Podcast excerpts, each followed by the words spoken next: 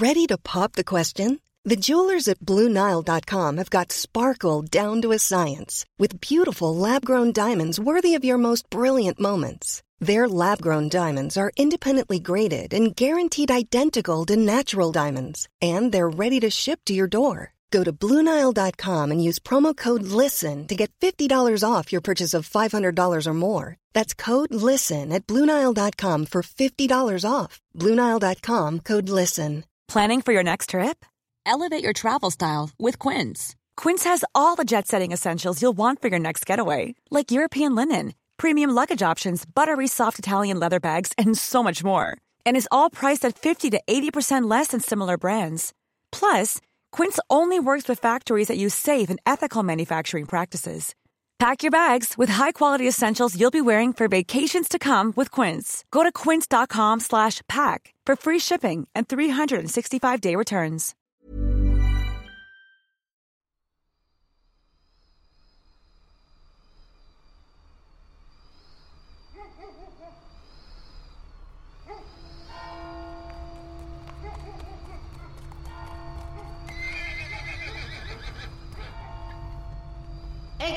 Extra! Read all about it! Jack the Ripper baffles Scotland Yard! 1888. Whitechapel. Home to East London's sex trade. A sinister shadow stalked its dark brooding alleys, brutally slaying a slew of so called fallen women in a vicious spree over just a few streets. Fleeing unseen and leaving no clues, the mystery of Jack the Ripper's identity and motive fueled a burgeoning tabloid media baying for blood and print, making his killings as infamous today as they were back then.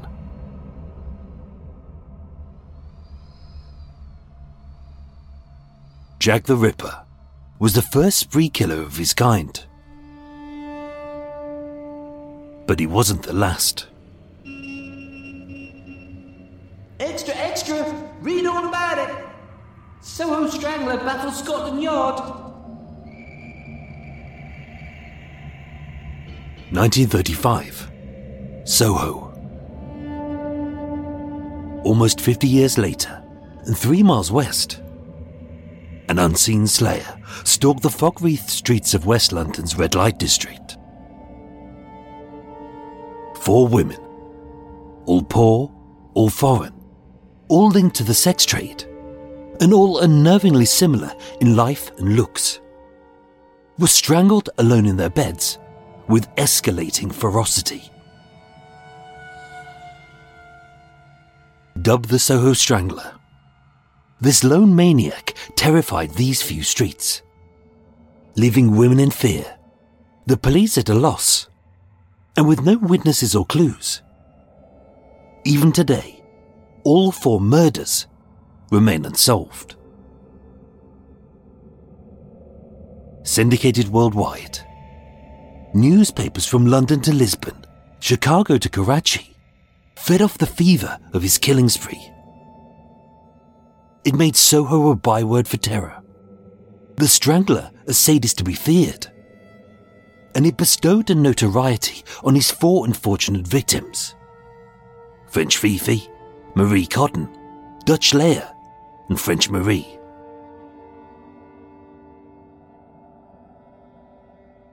The Soho Strangler was the Jack the Ripper of his era.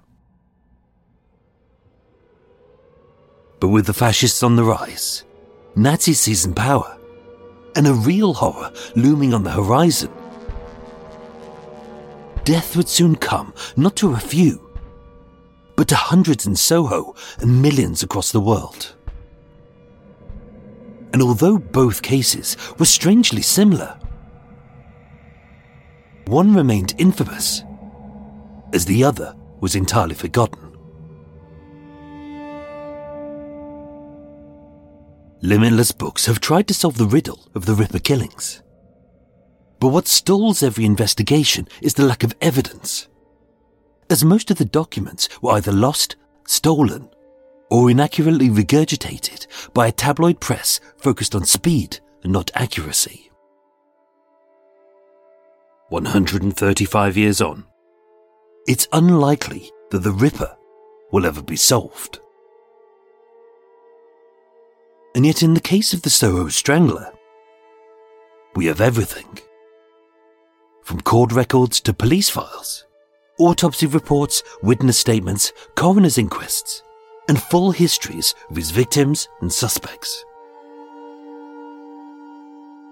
Told in full for the very first time. This is the true story of Britain's long forgotten serial killer, the Soho Strangler.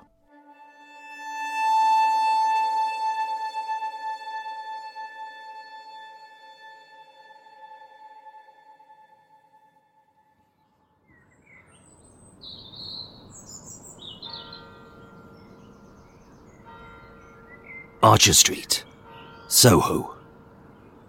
The seedy heart of the West End's theatre and sex trade is a cramped little slit between Piccadilly Circus, Shaftesbury Avenue, and Old Compton Street. Riddled with jazz joints, jizz parlours, pubs, clubs, and brothels. It hummed with the sordid bristle and stench of booze and sex.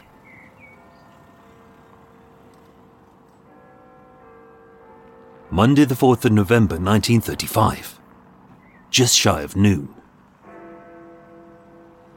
Elderly French maid Felicity Plassant strolled into 3 to 4 Archer Street. Passing the windmill, Soho's infamous burlesque club, the street door was unlocked as usual as she ascended the staircase. The Cairo Club in the basement and the Globe Club on the first floor was silent, except for the scrubbing of cleaners prepping for the late night trade. With the second floor currently vacant, and the third and fourth floors sublet to four sex workers in four single flats. As a prostitute's maid, Felicity worked a 12 hour shift for a modest wage of £1 per week. Her job? To make the bed to wash the sheets, to empty the ashtray, to ensure the room was spick and span, and to generally be invisible to any good or nervous clients, and yet visible to those who were bad.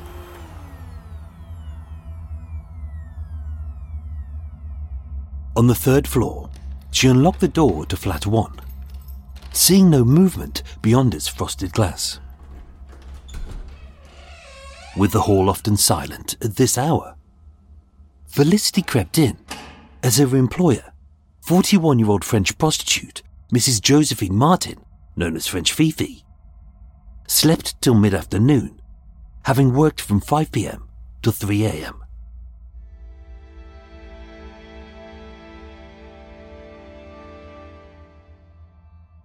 Nothing seemed out of place.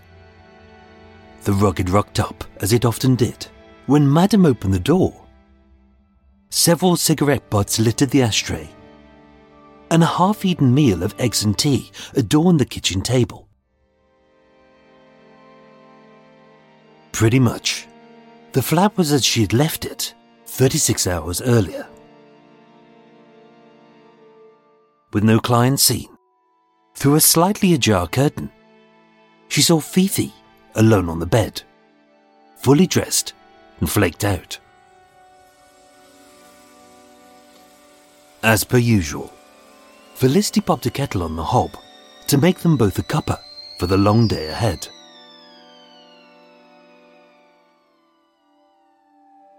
Felicity would state, I took it to the bedroom. She was lying on her back with her feet on the floor and with one shoe and stocking off. I put the tea on the dressing table. I caught hold of her hand and shook it and said, Here's your tea, madam. Her hand was stiff and cold. I then realized she was dead.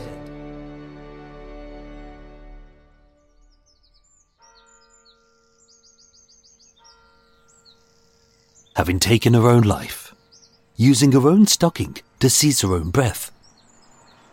Her passing marked the sad and tragic end to the turbulent life of a good woman who only wanted to be loved. Sickness, loss, and depression had pockmarked her final years, only for her to succumb to a very lonely suicide.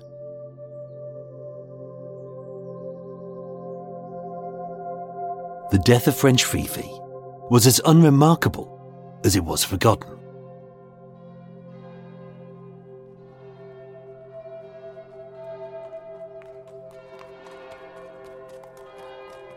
Long before she hid behind her alias, French Fifi was born Josephine Mecanique on the 22nd of July 1894 in Paris. The eldest of two siblings, with an older brother, Albert.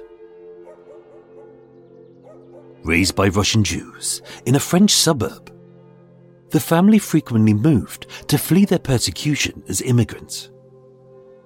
And given her chaotic upbringing, it was no surprise that wherever she fled to, Josephine was always desperate to find love. Seen as softly spoken and sensitive, she was described as a good girl who kept her family well. A quiet soul who seldom spoke to anyone. And a woman who didn't just fall in love, she becomes besotted and will do anything for the person she adores. Being easy on the eye, Josephine was a petite and slightly plump brunette. With her hair in a bob, long fingernails, and a set of ruby red lips. In 1901, for reasons unknown, seven year old Josephine was brought to England leaving behind her mother, but followed one year later by 16 year old Albert. Working alongside her tailor father in the French parts of Soho, she was educated and she knew the streets well, but her English would always be broken.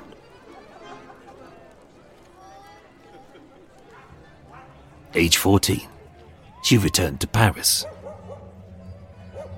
Only her true home would hold nothing but horror for this young girl.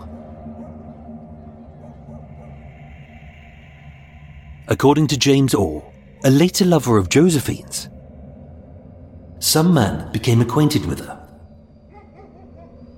Being so besotted by him that she did as he bade, he put her on the streets. A little girl, forced to sell her virginity to seedy strangers in Rue Pigalle. The dark and dangerous streets of Paris's red light district. Made pregnant by a man who pimped her out and paunced off her illegal earnings. Her illegitimate child was born in secret, adopted under a false name, and she never saw her only child ever again. By the end of the First World War, and after four years of prostitution, Fifi moved back to London. Although it's uncertain if she fled, or she was trafficked by French pimps as part of the white slave trade.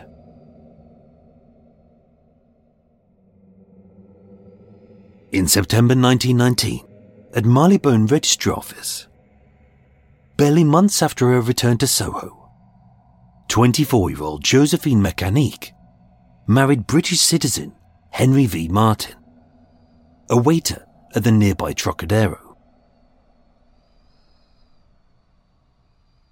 I wish I could tell you that she found love and lived happily ever after. But she didn't.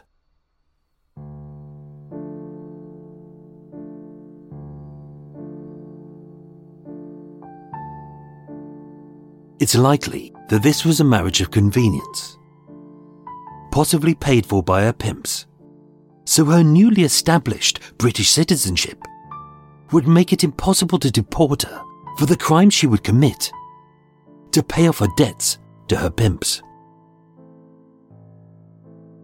After just six months, Josephine and Henry split, and he promptly moved to America to start a new life for himself, possibly funded by the small wage he was paid for an afternoon's work. She rarely spoke of him again, but having retained his surname and the wedding ring, this would gift her some respectability. That same year, being sick with loneliness, Josephine fell for Cesar Mary, a serial philanderer who worked at the Belgian consulate in Belgravia. Wooing her with fine words and gifting her a good life of a nice flat, fancy furs, and lavish cocktail parties. He fulfilled her dreams. So besotted was Josephine that on her right thigh she tattooed an unfortunate epitaph. It read, To my Cesar, forever till I die.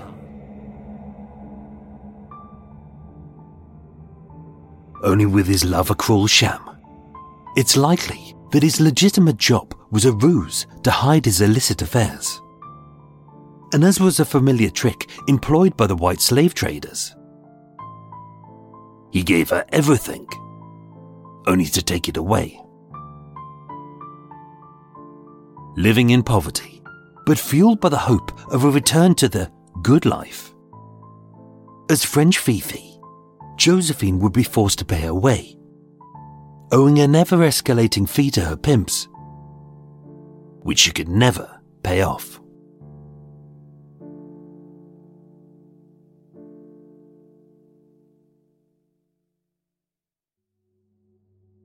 And yet, although little and quiet, Josephine had a fiery temper when things got a little too hot. In 1923, after three years living under Cesar's rule. She packed up her belongings, moved in with her brother Albert, and doing something as brave as it was foolish. Following her arrest for prostitution, she appeared at Bow Street Police Court as witness for the prosecution against Cesar. Found guilty of living off her immoral earnings, he was sentenced to one month's hard labour. And as an illegal alien, on the 6th of September 1927, he was deported back to Belgium. Later stating, It was Fifi who put me away.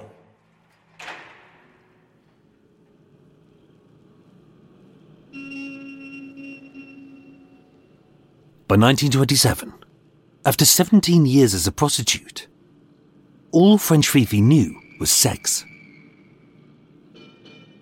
Shielded by a nom de plume, her alias gave a hint of the exotic to her working class punters. But it also shielded her truth in a mystery. As a well known and well liked figure in Soho's sex district, she plied her trade on Glasshouse Street, a short thoroughfare from Piccadilly Circus to the eastern edge of Regent Street. She always dressed elegantly in fine furs, neat makeup, and discreet but affordable jewellery.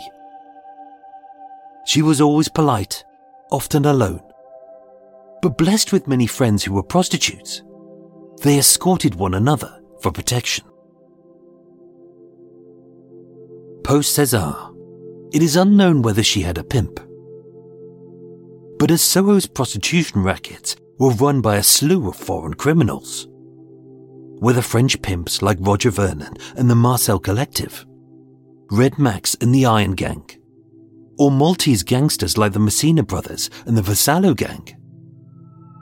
Until the day of her death, Josephine would amass 74 convictions for prostitution and brothel keeping. And yet that year would ignite a tragic downfall, which would end in her suicide.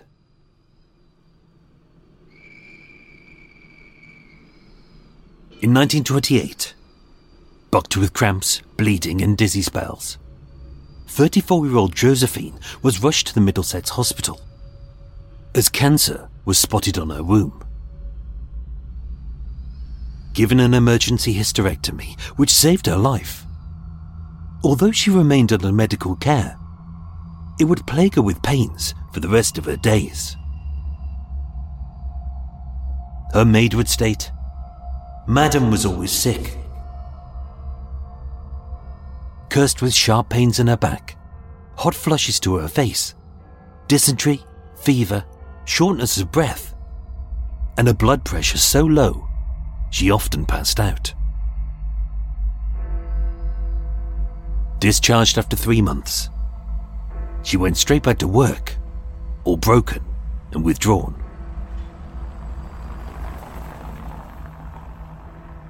On the 9th of November 1933, Josephine moved into flat 1 on the third floor of 3 to 4 Archer Street in Soho. A busy side street chock full of musicians, dancers, and actors, as well as pubs and clubs supplying a passing trade of drunks with ready cash and raging boners. Split into a sitting room, a bedroom, a kitchen, and a bathroom. Vera Richards, the landlady, liked her French tenant, and she always kept a spotlessly clean flat. And only once was she late with the two pound rent. For Josephine, her professionalism was a matter of pride. Her dresses were stylish, her fur coats were neat, her makeup was subtle, and her stockings never had a rip nor a run.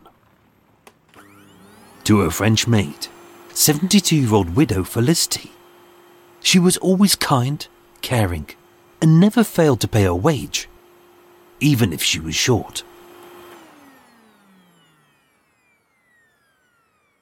By 1935, her last year alive, times were hard for Josephine.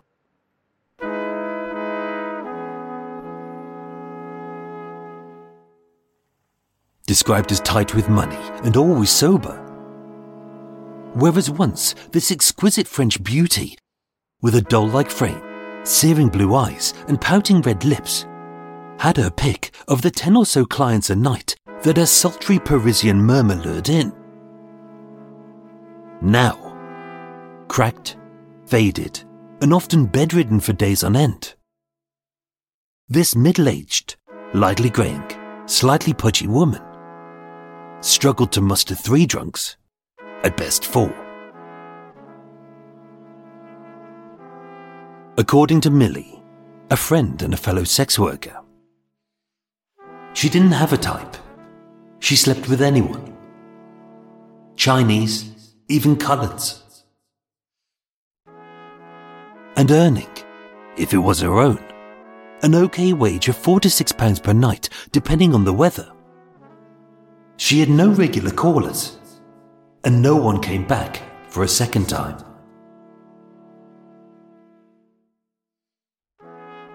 As a teetotaler, her limited funds rarely covered her outgoings. With her looks as her moneymaker, although her long fingernails were always neat and painted, the dental plate of her false teeth was old and worn. She owed debts to her dressmaker. She hogged her furs, and except for a wedding band to Henry Martin, she had pawned all of her jewellery. The police report would state there is no doubt that she was heavily in debt and living a hand to mouth existence. As of those debts that we know of, by the time of her death, she owed £106, 4 shillings and sixpence, roughly £8,500 today, just shy of the annual wage in 1935. But her debt wasn't down to a silly lady struggling to look pretty. As being a good girl who kept her family well,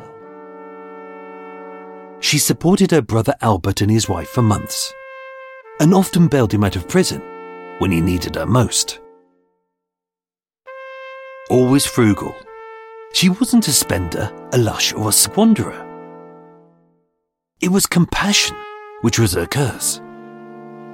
As fueled by a longing to be loved, she became besotted and would do anything for those she adored.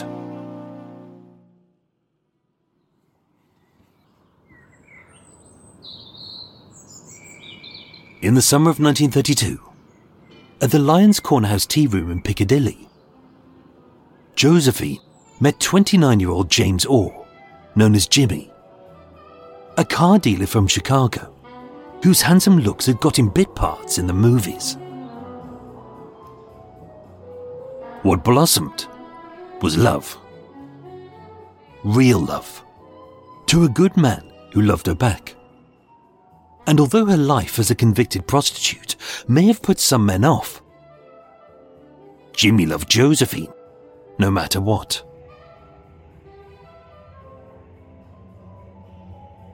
It could have been something wonderful. Only Jimmy had a demon. Heroin. Cursed with the sickness of addiction. Although not a drug user herself, Josephine loved this man who was decent, kind, and through his struggle, she supported him through poverty, pain, and torment to try and save his soul. All she ever wanted was to be loved. And yet, once again, love would be denied her.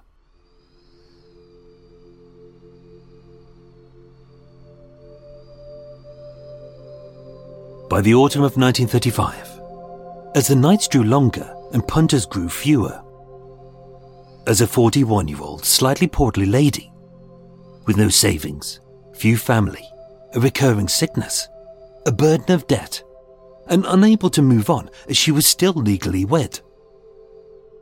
After a quarter of a century in sex work, her tawdry little life was to be her lot. Felicity would state, I have not heard her threaten to commit suicide. But almost daily, she complained about things being none too good. I considered this a regular remark in conversation, as she was always fed up.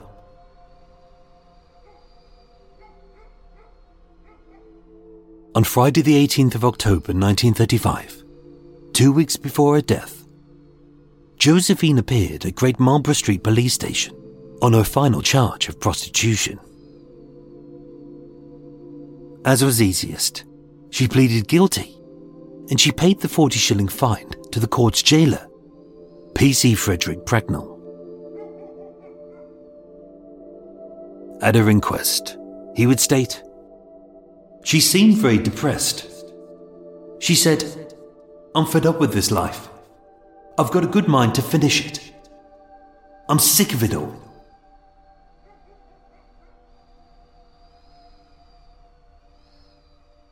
Stuck in a vicious cycle of sickness, debt, and loneliness. Her unremittingly empty life was hard, getting harder, and worse still, it was dangerous.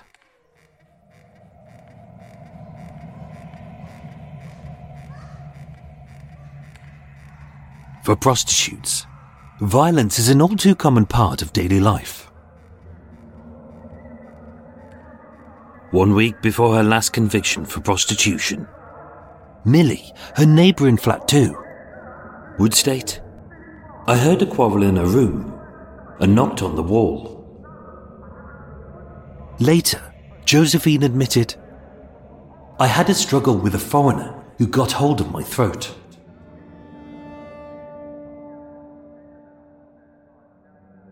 But for Millie, it was quite usual for Fifi to have rows with the men she brought home.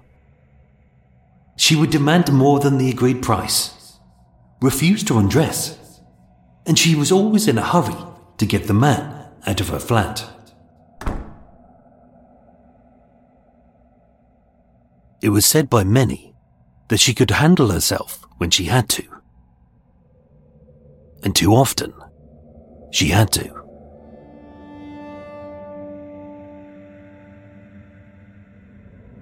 Having been robbed and burgled more times than she could recall. She would never take her stocking off in front of a man, and very seldom undressed before him. Not just to speed up the sex, but she always kept her money in the heel of her left stocking, as witnessed by her maid and friends.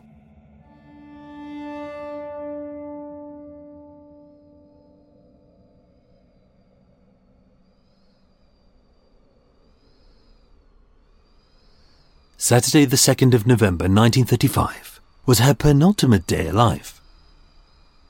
And with it came a tidal wave of emotions. Having seen and supported Jimmy every day for the last two years, as much as she would miss him for the next three months, she helped him get into Caldecote Hall, a home for inebriates and drug addicts without a quibble. She'd always paid his bills, made his meals, gifted him an allowance, and would sacrifice her own needs by sending him to get clean. 91 miles northwest in the Midlands town of Nuneaton.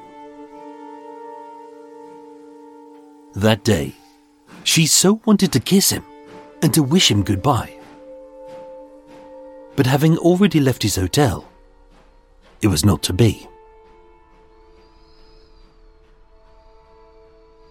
The night was cold and glum, as a bitter wind whistled down Archer Street.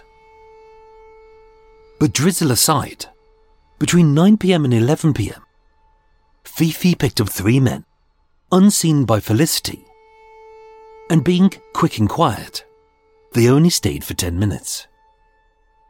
With the £2 5 shillings she made being posted to Jimmy, and a 2 shilling tip for a maid. Having changed the sheets, and left the flat pretty much as she would find it 36 hours later.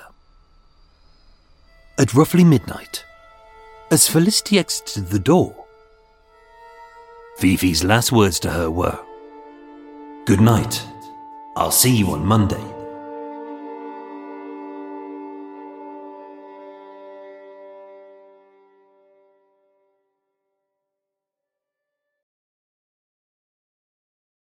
At 12:30 a.m. She met Millie at the Continental Cafe on Shaftesbury Avenue and lamented the loss of her lover who was gone. At 1:15 a.m., she handed her brother 6 shillings as she often did to keep him out of debt. And from 1:30 a.m. till 6 a.m., she stayed with her friend Frida, smoking cigarettes and eating pies. That night, they planned to meet up again. Only this would be the last sighting of French Fifi.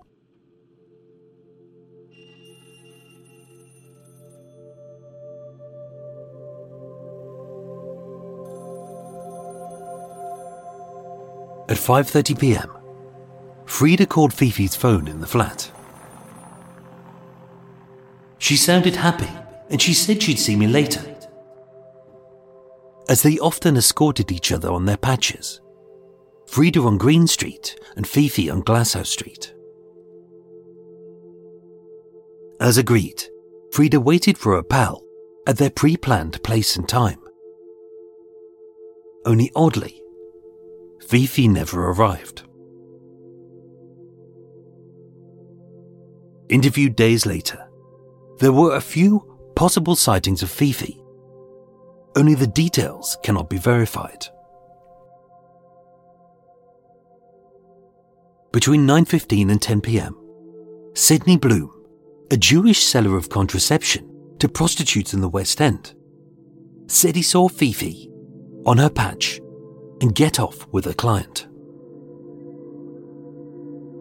At 9:20 p.m., Millie in flat 2 heard Fifi shout, "I can't see the money. You haven't put it down. The couple briefly rowed, and the man left. At 2 a.m., James Weller, a doorman at Max Club at 41 Great Windmill Street, a road west of Fifi's flat, said she wanted to come in, I said no, as women can't come in unless escorted by a gentleman. They had a laugh, and she seemed normal, and then left. And seeing her turn left into Ham Yard, Beatrice, the owner of Old Friars Cafe at 16 Ham Yard, served her semi regular customer a black coffee. According to Beatrice, she sat alone. Her arms were folded. She spoke to no one. And I thought she looked really tired.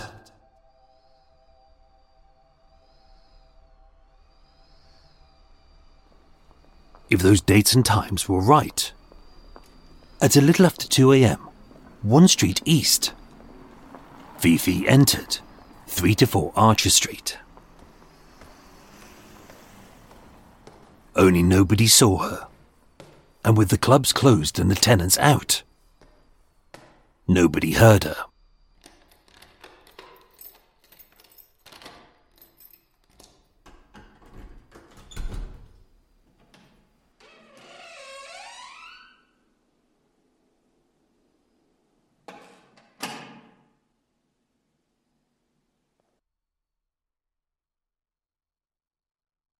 alerted by her mate, Felicity Pleasant. At 1.50 p.m., Divisional Detective Inspector John Edwards and Police Surgeon Charles Burney conducted an in situ examination of the body and the scene. With every door and window locked and in good working order, there were no signs of a break in. With no hint of a robbery, disturbance, or a struggle, Foul play was not suspected. And with a half eaten meal for one, of fried eggs, and a pot of tea on the kitchen table, it looked as if she had dined alone and went to bed.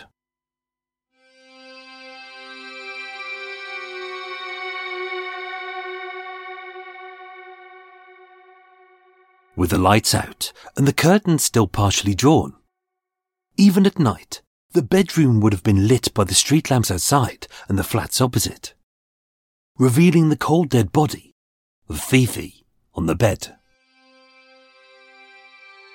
Lying on her back and fully clothed, as if she was merely dozing. Her face was described as peaceful, like her pain had been taken away. As on the dresser lay painful reminders of her sad little life post office receipts to fund Jimmy's recovery, and a recent court summons for the crime of prostitution. Her hair was still tidy, her clothes weren't disarranged, her fingernails were unbroken, and as she only did when she was alone, she had removed a stocking from her left leg. She had unclipped it and carefully rolled it down so it didn't have a tear, a rip, or a run. Keen to find peace, she wrapped it twice around her neck. She tied a half hitch knot to take the load. And as she pulled it tight, her low blood pressure made her pass out, and the stocking stopped her breath. With rigor mortis delayed by sudden trauma, her time of death was established as 8 to 10 hours prior. And with no recent bruising, Dr. Burney concluded it was probably a case of suicide. Released by the coroner, Mr. Ingleby Oddie. Four days later, her body was buried. Her funeral paid for by a Jewish charity. By the evening, a few local papers reported the death by suicide of a Soho prostitute known as French Fifi only being hastily written by tabloid hacks. Many were short and inaccurate, as if nobody cared. The suicide of French Fifi was as unremarkable as it was to be forgotten.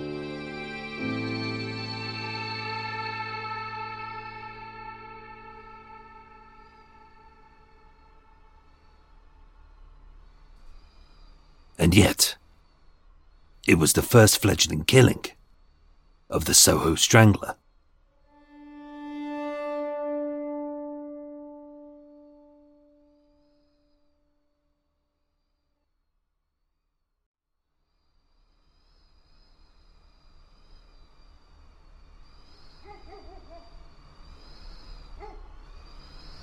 The suicide of French Fifi was a shock. But not shocking. There was no rush and no fuss, just sadness. Felicity would state, I made a cup of tea and took it to the bedroom. The door was half open. I saw Madame on her back with her feet on the floor and with one shoe and stocking off.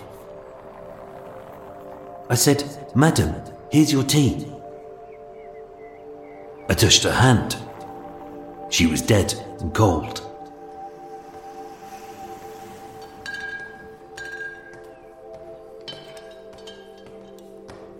Descending to the Globe Club on the first floor.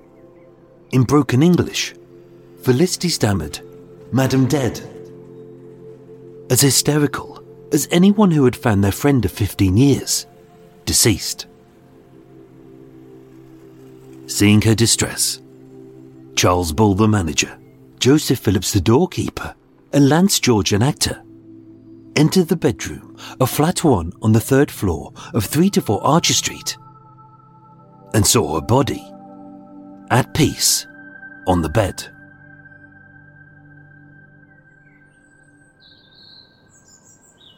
With Soho being a place synonymous with sex. The suicide of a prostitute was not an uncommon sight, given the stresses of their lives. Charles Bull alerted a constable. PC Hill secured the scene and summoned a doctor.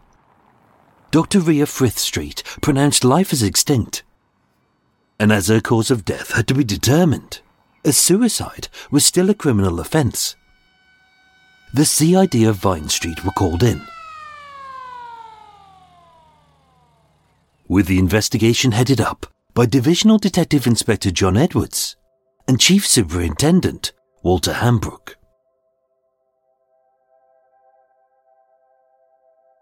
The crime scene was assessed methodically. The door to flat one was examined by a locksmith who determined there was no tampering no damage, and no signs of a break in.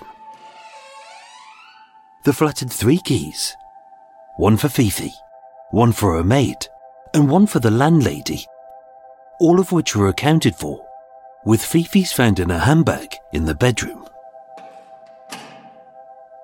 With the light switches to the hallway and the bedroom in the on position, a shilling in the meter, but both light bulbs off. It was assumed she had died with the lights on, only for the money to run out. As a spotlessly clean flat, it was clear what had been touched since the maid had left 36 hours prior.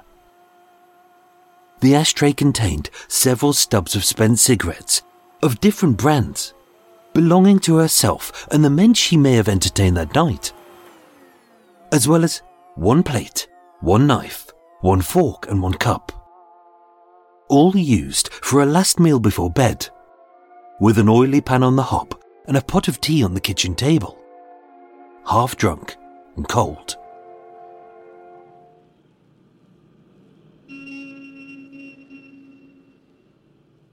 Found days later, witnesses came forward and pieced together her last known possible movements. A chat with the doorman and Max Club on Great Windmill Street at 2 a.m and a black coffee at the Old Friars Cafe in Ham Yard before she left and headed one street east to Archer Street. Both witnesses confirm she was alone and she seemed a little lonely.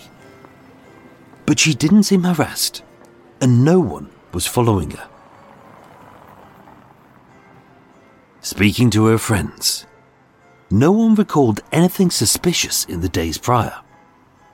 No threats, no stalking, and no unusual levels of assault for this struggling sex worker with debts to several local businesses. Speaking to the building's tenants proved equally as fruitless. As with both clubs, the Globe and the Cairo closed. The communal street door was locked at midnight. The second floor was vacant, and the fourth floor flats were uninhabited. All the police could rely on was the account of Millie Warren, her neighbour in flat 2. At 1 a.m., I passed her door, Minnie would state, and I noticed her hall light was on. This was unusual. I shouted to her, but I got no reply. At 2 a.m., in a taxi, I came back with a friend, William Charles Hill, known as John Cow. He spent the night. We stayed up until about 4:30 a.m. and we heard nothing.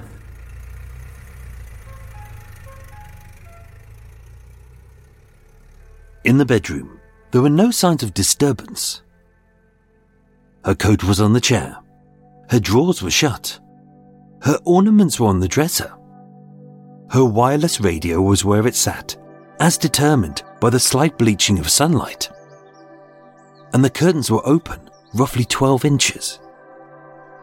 Meaning that at the time of her death, her bed and her body was illuminated by either a single bulb above or the streetlights on a timed circuit.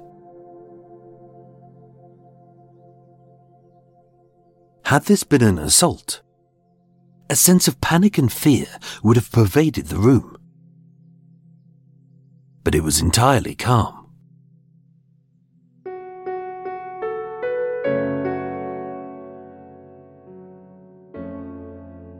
Her body was positioned as expected as having sat on the bed's edge to remove her stocking. She had tied it about her neck and fallen backwards, leaving her feet on the floor and her head on the pillow.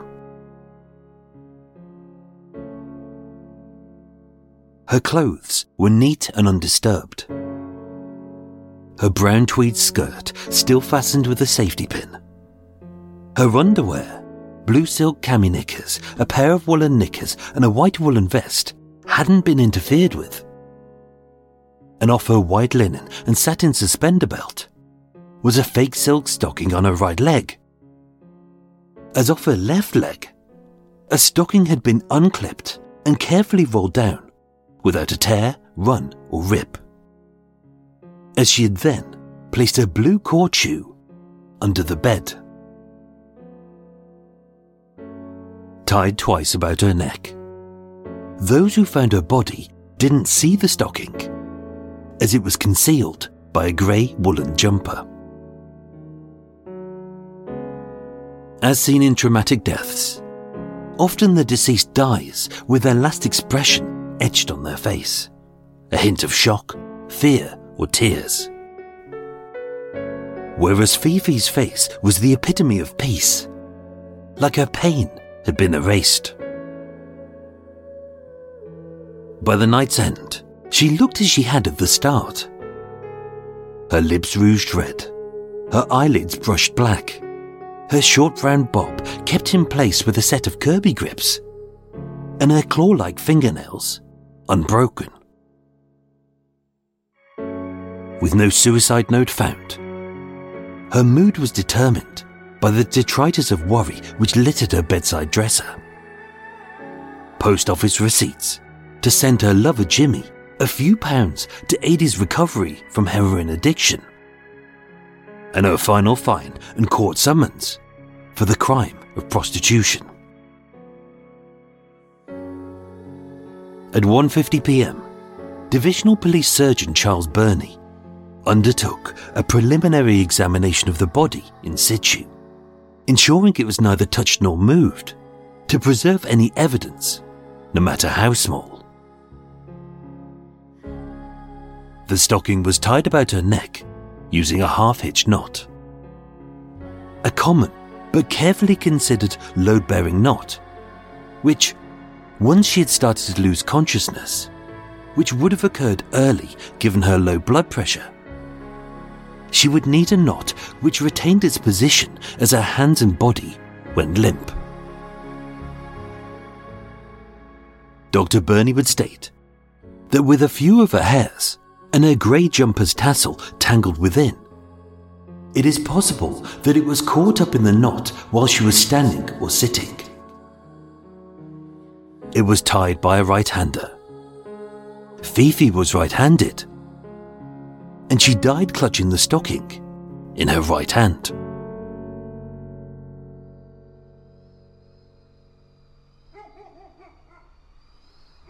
Initially, her cause of death was most likely asphyxia. She had been dead for 8 to 10 hours, putting her time of death at between 4am and 6am. Although rigor mortis is delayed in cases of sudden death. And when asked for a suspected motive, Dr. Burney would state it was probably a case of suicide. But when asked how certain he was, he would state it was 50 50.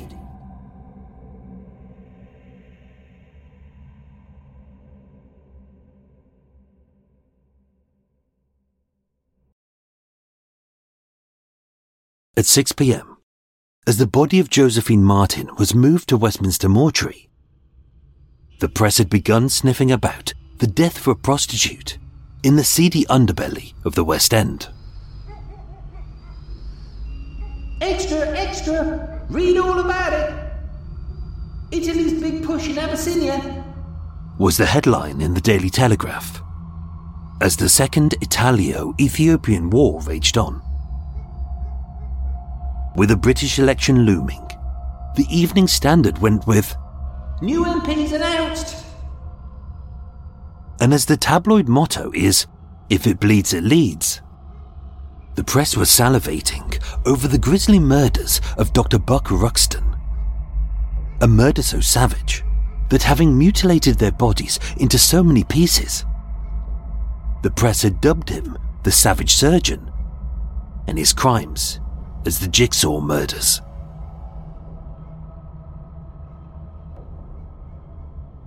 The death of French Fifi was deemed so unimportant that these small articles reporting the case were deeply hidden in the newspapers. And they would have been binned had it not been a slow news day. Keen to play up the salacious angles, the press slathered over any fact to make this dull story drip with intrigue. That she was French, unmarried, and a prostitute. They drooled over every detail about the stocking, the flat, and her habits. And they even added their own flourishes, like artificial respiration was tried in vain, which was untrue. They did anything to make it exciting, as suicides don't sell newspapers. In the Daily Herald, dated the 5th of November 1935, it read, Woman's death mystery in West End flat. Strangled by her own stocking. Scotland Yard officers investigating the death mystery of a woman in a Soho flat had not ruled out the possibility that she'd been murdered.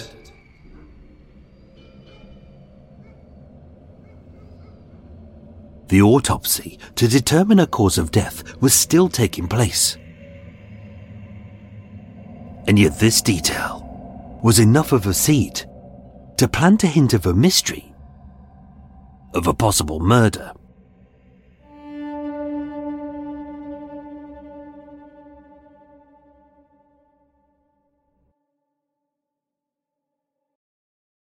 With the public only able to get their facts from newspapers. By the time the witnesses to Fifi's last sightings were unearthed, their information had already been sullied by what they had read. Interviewed days after her death, the doorman and the cafe owner were deemed reliable witnesses, although it couldn't be determined if they had actually seen her on the night of her death or hours or days prior. witness statements are notoriously flawed, often being riddled with elaboration, confusion, fibs, false facts, and downright lies. As everybody has their own reason to aid an investigation. Some may be good Samaritans, simply keen to do what is right, whereas others are in it for fame, spite, or personal gain. Head waiter at the Criterion restaurant in Piccadilly Circus stated he saw French Fifi with two women in the grill room at 3:30 a.m. This turned out to be an entirely different French brunette, as by that point she was already dead. Taxi driver Charles Branch confirmed in his logbook that at 1:30 a.m. in the night in question, he picked up a small woman from 3 to 4 Archer Street, drove her to Caledonian Road near King's Cross, where she waited for a man. He drove them both back to her address, and they both entered via the street door. He later stated, Owing to her mannerisms, it struck me at the time that something was wrong. The police would determine that she had climbed the stairs to the third floor and entered her flat with the man. Only this woman was Millie Warren, her neighbour, and the man was Millie's friend, William Charles Hill. And then there was Sidney Bloom, a Jewish seller of contraception to prostitutes in the West End, who had volunteered information that between 9:15 p.m. and 10 p.m. he had seen Fifi on Glasshouse Street with a man. But being described as an incorrigible rogue with nine convictions for larceny, he had offered his assistance to the police, having first informed them of his own impending trial. A tit for tat scam he had done several times prior discounting his sighting. Sidney Bloom was later sentenced to four months hard labour.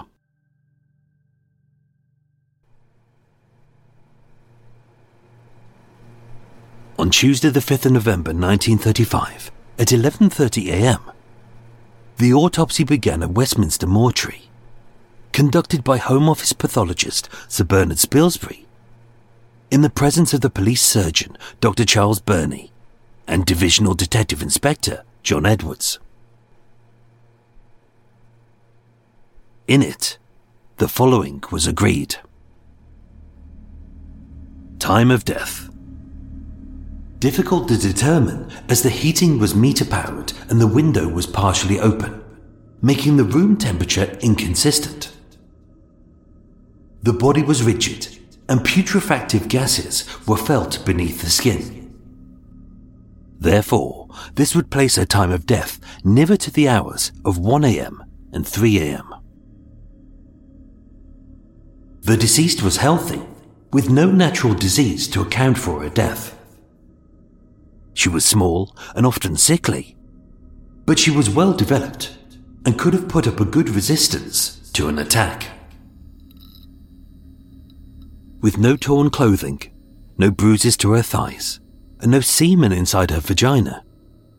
There was no indication of any recent act of sexual intercourse or any attempt at the time of her death. Some recent and old bruises, but nothing within the last day. But later found, hidden amongst the purple swelling of her neck, was a fresh bruise to her left jaw although given the abuse that prostitutes often endure. The police would later state try and find a West End prostitute who doesn't have bruises to her face and neck.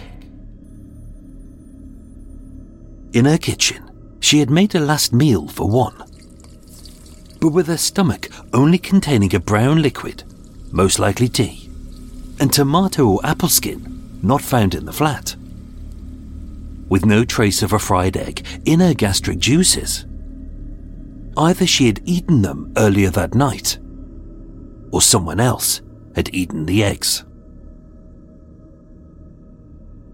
Both doctors confirmed that her cause of death was asphyxia by strangulation. As her larynx was crushed, her tongue was swollen, her eyes protruded from their sockets, and she had wet herself. But Sir Bernard would query if she had died by ligature strangulation, I would have expected to see more lividity.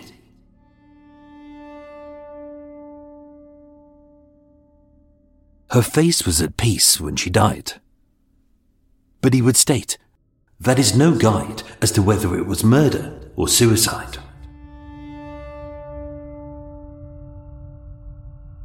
Having been photographed, the stocking was removed and sent to the laboratory.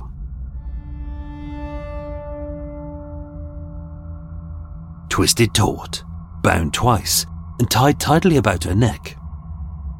The stocking had been fastened with a half hitched knot under her right ear, suggesting it had been secured by a right handed person, like Fifi.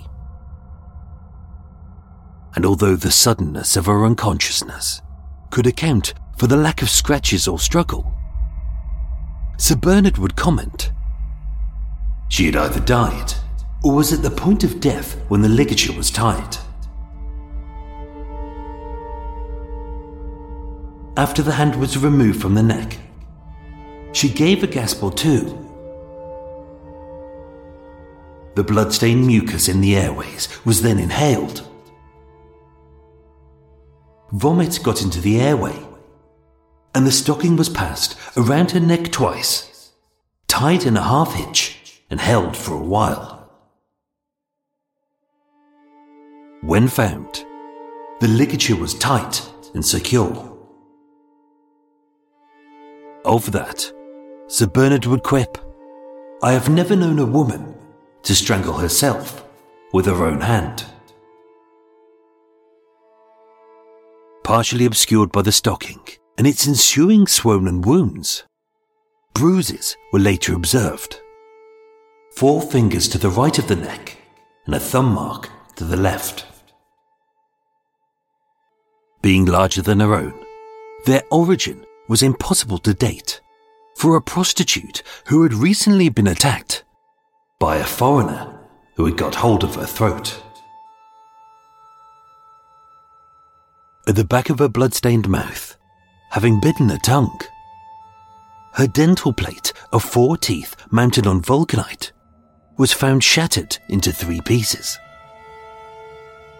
Possibly linked to the bruise on her jaw, Sir Bernard would state in my opinion, the breaking of the dental plate is indicative of murder.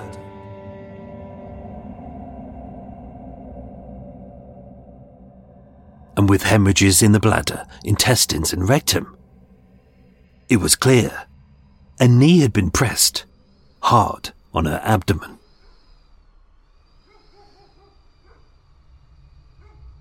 With so many variables, like whether her injuries were the result of two different assaults on the same or separate nights. An assault which led to her suicide, or an attack which led to her murder. Although Dr. Spilsbury was emphatic, this was a homicide. Dr. Burney was torn, as this still could be a suicide. The two experts would debate this for the next three weeks, leaving Detective Inspector Edwards to conclude his report of the 9th of November 1935, as the whole circumstances of the case are mysterious.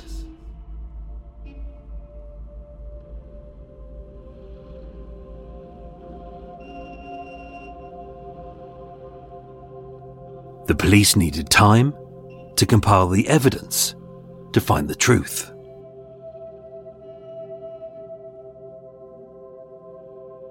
They had several possible suspects.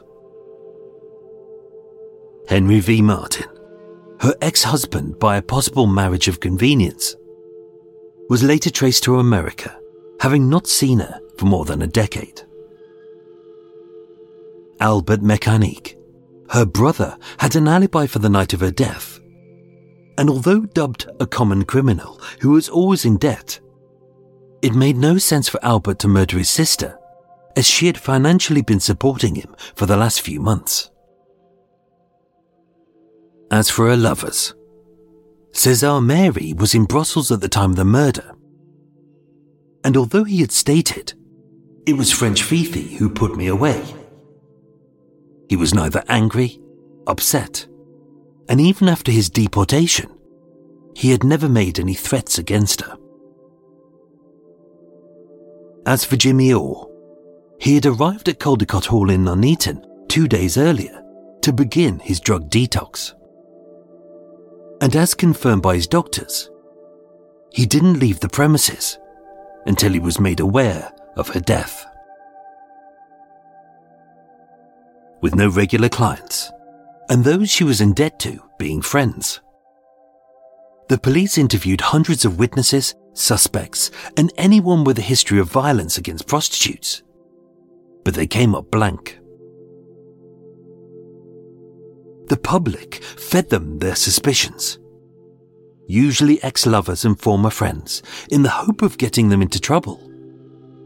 As well as the usual bigoted band of society's villains, who were blamed for everything, simply because they were different. Such as foreigners, gays, Jews, Bohemians, the insane, and the disabled.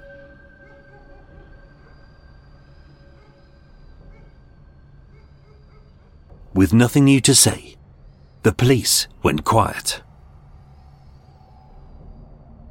And with nothing new to report, the press went into overdrive.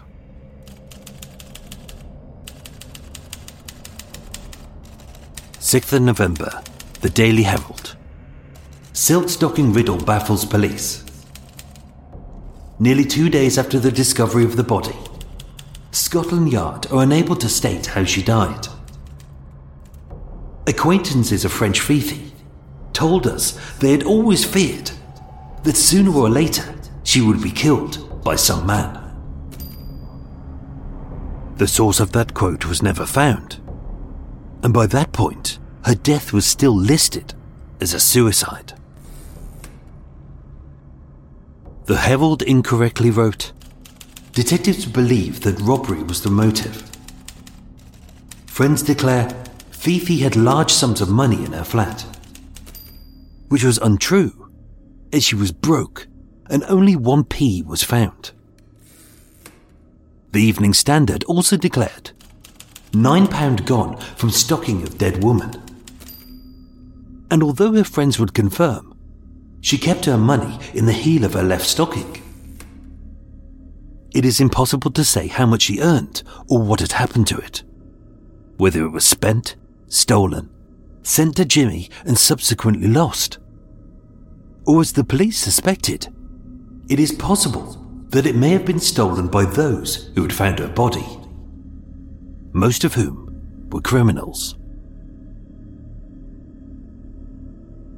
Awaiting the outcome of the autopsy, the press wrote about plainclothed officers patrolling Soho, suspicious men being followed, and unverified quotes by mystery sources about imminent arrests.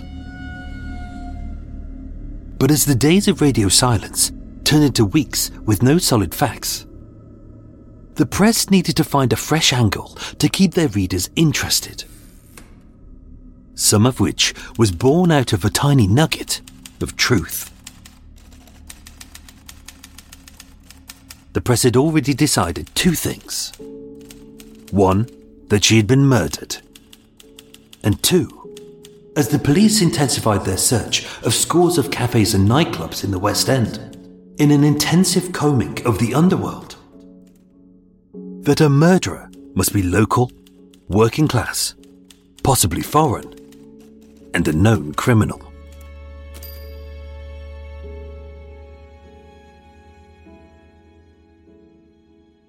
One day after her death, the Daily Herald declared We understand that the woman was believed to have given evidence, which, this year, had led to a sensational court case. Of course, there was no record of that court case, no mention of it in her police files, and not one single newspaper reported this sensational court case in the months prior to her death. But if you print it, the people will believe it to be fact. On the 27th of November 1935, the People stated, Death of French Fifi baffles Scotland Yard. Was she the victim of a gang of white slavers? Some believe she made statements which led to their arrests. Now, this was true with César Mary, but as a French prostitute, there was no known evidence that she was ever trafficked. On the 1st of December 1935, the Sunday Pictorial, a sleazy tabloid rag, raised the stakes, stating French Fifi was a white slaver, murdered by gang because she knew too much. Which there was no proof of. But given the fact that she was already dead, they could print whatever they liked, even if it was entirely false. The article read French Fifi had an amazing career in the underworld, which the police are now fully aware. This was a lie.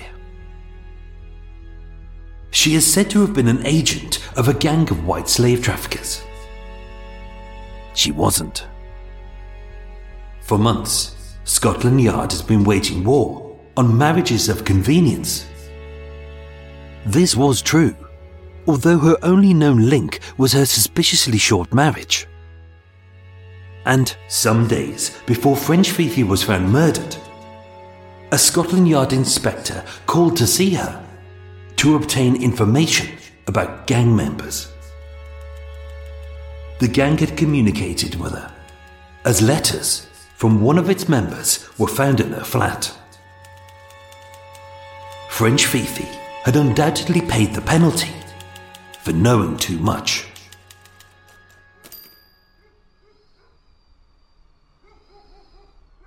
And yet, not a single shred of what was written could be proven. For simple minded readers of such tabloid trash, who couldn't comprehend that a newspaper's role is as much to inform as it is to entertain, a basic fact had entirely passed them by. If Fifi was a white slaver, why was she so poor? Why did she work alone? And why did she still sell her body for sex?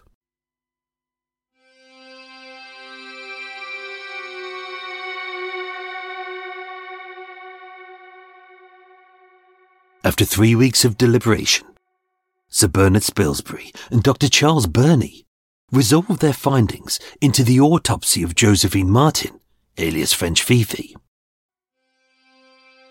Reopened on Tuesday, the 26th of November 1935 at 2 pm, the inquest into her death was held at Westminster Coroner's Court. With several witnesses giving evidence, including her friends, Frida Martin, Clara Bennett, and Lily Hayes. Her neighbour, Millicent Warren, and Home Office pathologist Sir Bernard Spilsbury.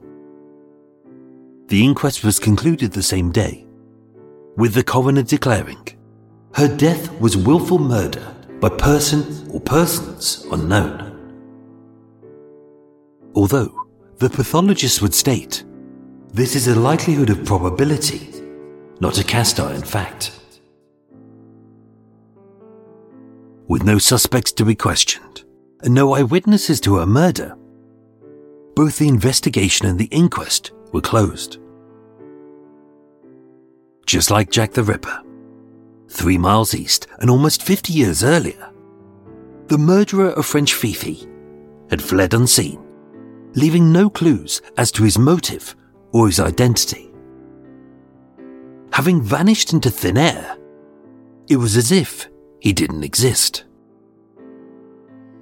And with this death, initially mistaken for a suicide, no one knew that this was the first fledgling killing by a serial killer who had stalked the sex workers of West London's red light district. By 1935, the Soho Strangler was nothing, being barely a whisper on the breeze. But with his killing spree just beginning, soon this man would become a monster. A sadistic slayer who would unleash terror onto the streets, making him as infamous in his day as Jack the Ripper. And then be forgotten.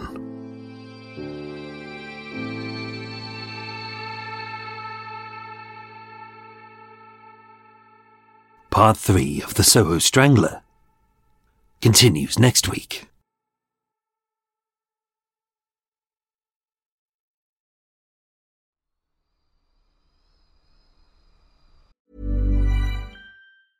It's that time of the year. Your vacation is coming up. You can already hear the beach waves, feel the warm breeze, relax, and think about work. You really, really want it all to work out while you're away. Monday.com gives you and the team that peace of mind. When all work is on one platform and everyone's in sync, things just flow wherever you are. Tap the banner to go to Monday.com. A lot can happen in three years, like a chatbot may be your new best friend. But what won't change? Needing health insurance. United Healthcare Tri Term Medical Plans, underwritten by Golden Rule Insurance Company, offer flexible, budget friendly coverage that lasts nearly three years in some states. Learn more at uh1.com. Hey, it's Ryan Reynolds, and I'm here with Keith, co star of my upcoming film, If, only in theaters, May 17th. Do you want to tell people the big news? All right, I'll do. Sign up now and you'll get unlimited for $15 a month in six months of Paramount Plus Essential Plan on us. Mintmobile.com slash switch. Upfront payment of $45 equivalent to $15 per month. Unlimited over 40 gigabytes per month. Face lower speeds. Videos at 480p. Active Mint customers by 531.24 get six months of Paramount Plus Essential Plan. Auto renews after six months. Offer ends May 31st, 2024. Separate Paramount Plus registration required. Terms and conditions apply if rated PG.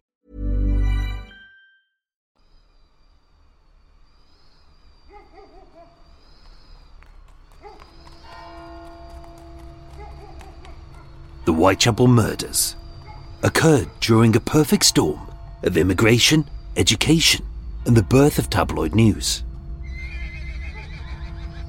No longer the domain of the elite, newspapers thrived and died by its salacious tales in easily digestible nuggets to feed the feverish hunger of the semi literate masses of the working classes. The mysterious slaughter of fallen women by a sadistic so called moral guardian was the perfect story. Serialized over several weeks and syndicated across the world. With growing gore and depravity, the crimes of Jack the Ripper grabbed the headlines for weeks and our attention for the next century. Reveling in exploitative prose, crude sketches of ripped whores, and each wound emblazoned in bold. The penny papers cared not a whit about the victims or the accuracy of its words, as all that mattered was the sale of the papers and the lifespan of the story. As the mystery over the murderer remained. By the 1930s, newspapers were no longer society's sole source of information and entertainment. As owing to an explosion of cinema, theatre, radio, and television on the cusp of broadcasting, the public had their fill of murder. With some killers becoming household names, and others consigned to the side columns.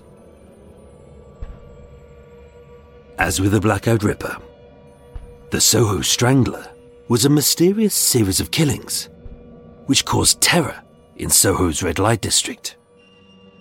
As a sadist stalked four unnervingly similar women across neighboring streets, leaving no witnesses, no clues, no motive, and no hint to his identity. Having selected his victim, he would choose his method, his moment, and having murdered in silence, he would vanish without a trace. Not one for ego. He didn't kill for money, for fame, for sex, or even anger. As this killer spun the public a sinister mystery in the murder of French Fifi, which was mistaken for a suicide. Told for the very first time, this is the true story of Britain's long forgotten serial killer, the Soho Strangler.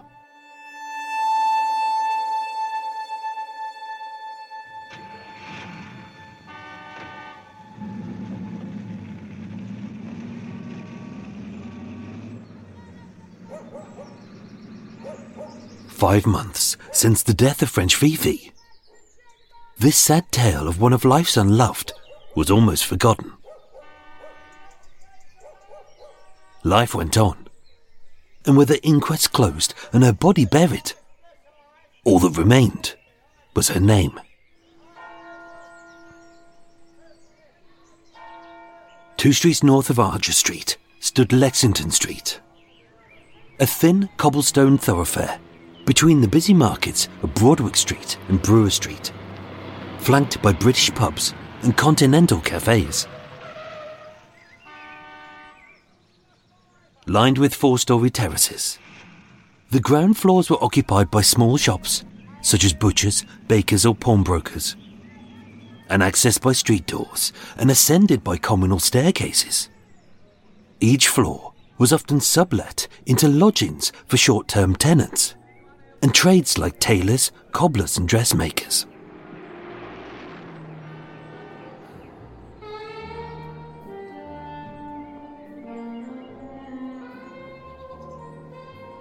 On Thursday the 16th of April 1936 at 8:45 p.m. Having finished his shift as a pastry chef at San Marco restaurant, 18-year-old Remo Lanza arrived home with dusk set, and this desolate street lit only by two lamps on opposing corners. 47 Lexington Street was in near darkness. On the ground floor, a Jewish barber's was shut. On the first floor, the German seamstress was away. At the top floor, a sewing machine thrummed as Italian tailor Mr. Gibelli worked late and in the second floor front flat, Dorothy Neary, a British born prostitute, was out. Through the unlocked street door, Remo ascended the silent staircase to the second floor, where the two back rooms, a bedroom and a kitchen, were shared by Remo, his father Carlo, and his stepmother to be, a 43 year old French cleaner called Jean Marie Cotton who he affectionately called Auntie. With a tiny flat, only accessible by a single door to the kitchen, Remo would state, I found the door was locked. There were three keys, of which they each had one, but hers was missing. Remo assumed his auntie wasn't in, which was odd, as there was no light on only a little from the kitchen window.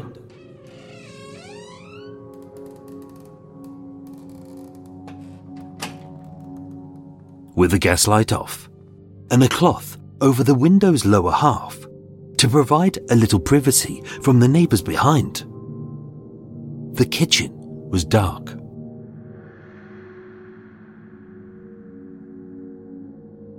He called out, Auntie! but got no reply.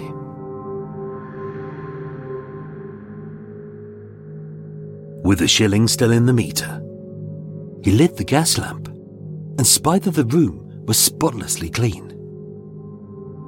With dusters on the side, a bucket of soapy water, and a pile of folded linen fresh from the clothes horse. It looked as it had when he had left that morning only two details stood out. As a wooden chair had been knocked onto its side, and lying face down on the floor all silent and still, was Auntie.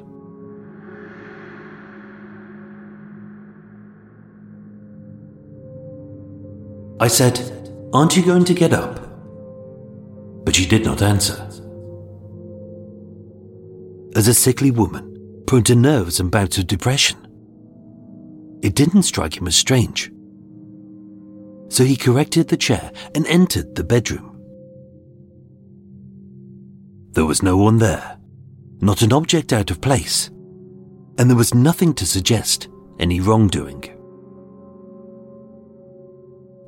As he re entered the kitchen, Remo knew that something was wrong. I could see that Auntie's hands were red and blue, and when I touched them, they felt cold. with no obvious signs of a robbery, an assault, nor a struggle.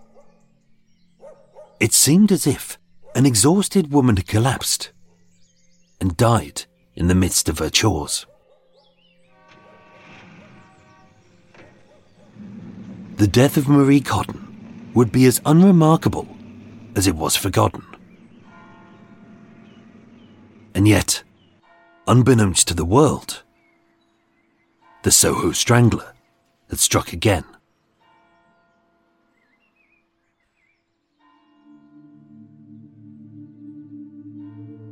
It could be a coincidence, but there are unnerving similarities between Marie Cotton and French Fifi.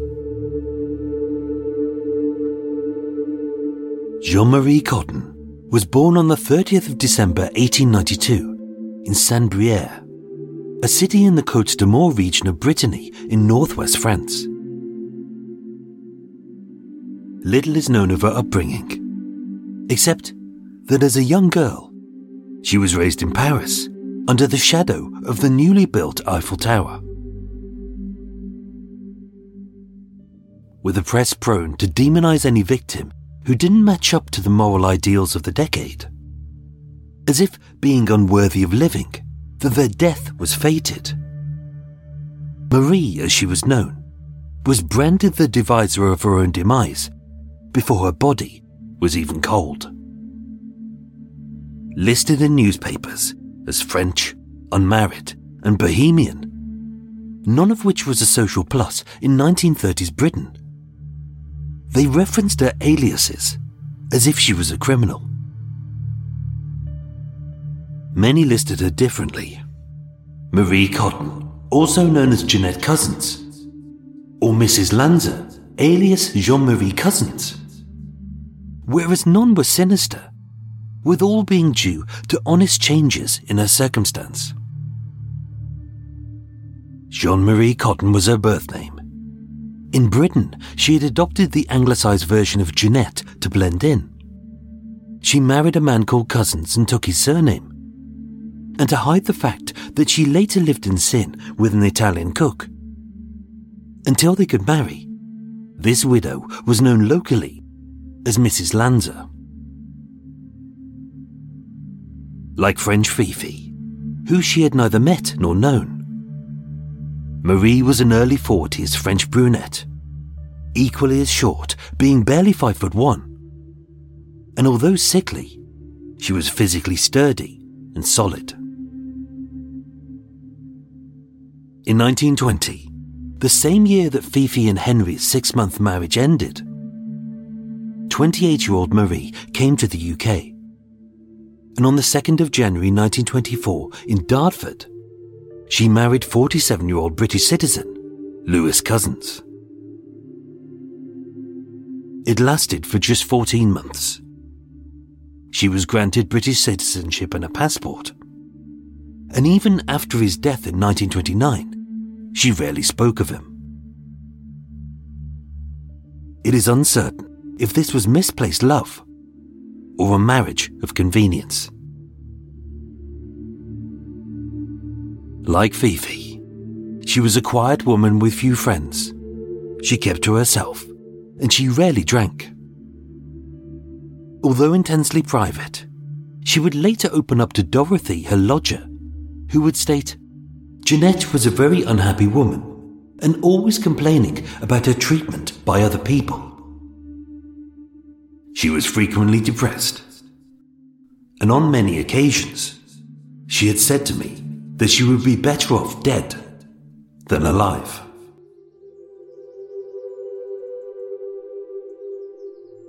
On a superficial level, both women were very similar.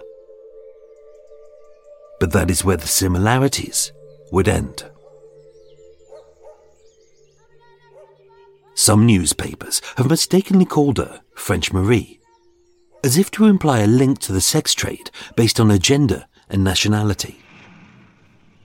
But she had no criminal record, and in the police report, she is described as a woman of good character. There is no evidence that she had at any time been a prostitute. Marie Cotton was an ordinary woman living an unremarkable life.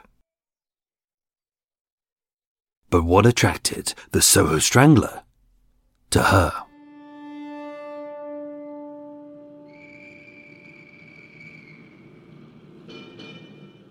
Recently widowed. By August 1930, Marie was an out of work waitress struggling to afford a cramped lodging on Shaftesbury Avenue, where she met Carlo Lanza, an Italian cook at the Florence restaurant on Rupert Street. In what could easily be seen as a whirlwind romance, as much as it was a necessity for the poor. After four weeks, they moved in together to a room at 14 Old Compton Street in Soho. Working long shifts. In January 1931, they moved into a three roomed flat at 47 Lexington Street, with Remo, fresh from Italy, sleeping on a bunk in the kitchen, as the front room was sublet to lodgers. Carlo would state, We got on well. But with money tight, the short fuse of this fiery little chef was prone to snap. Statements vary. Remo said, They quarrelled sometimes, but nothing serious.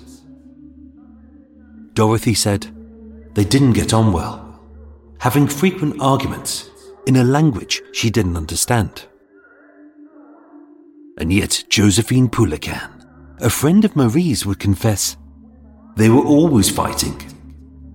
I have often seen Madame Cotton with bruises and black eyes. I knew she was afraid to leave Lanza, as being riddled with jealousy. He had threatened to kill her if she ever left him for another man.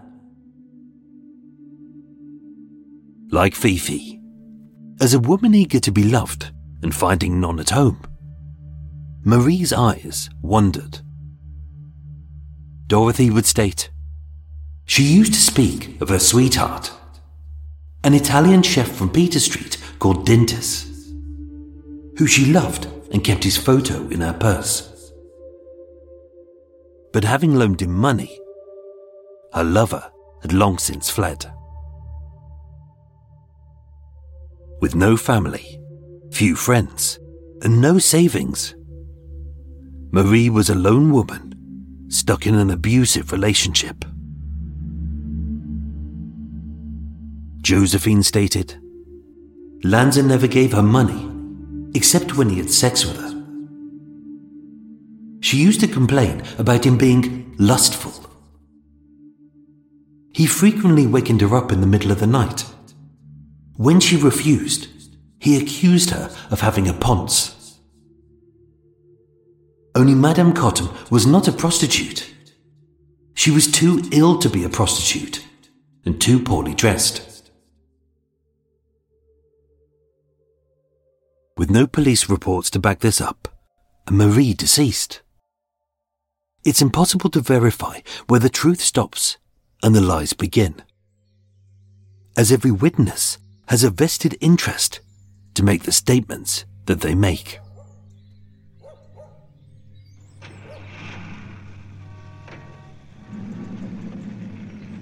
just like 3 to 4 Archer Street. 47 Lexington Street was a busy little thoroughfare where any stranger could pass unnoticed. Being badly lit and riddled with a rabbit's warren of side streets to scuttle down, alleys to escape unseen, and doorways which sink into the darkness. Soho can be a haven for the anonymous.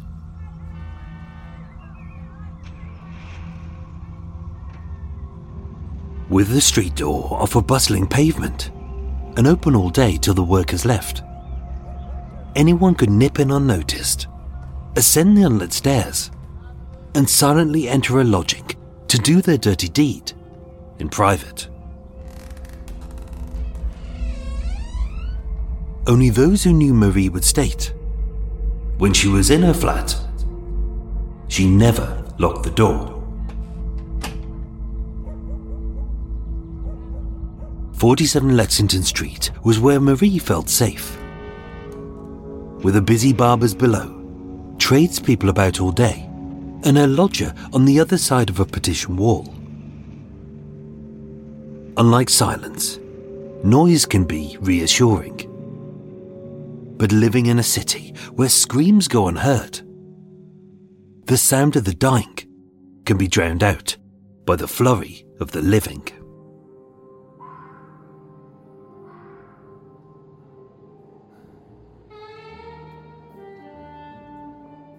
On the 16th of November 1935, a new lodger moved in. Ruddy cheeked and dressed like a dandy. 28 year old James Allen Hall was a clerk at Dennard Manufacturing in Margaret Street. Paying one pound and seven shillings a week, including the cleaning of the room and the washing of the bed sheets. He paid on time. He was no bother. And he didn't cause any friction between Carlo and Marie. As although handsome, James was gay. Sharing a bed with his boyfriend, 18 year old Donald Ross. Being a moral woman, Marie didn't like the things that they did.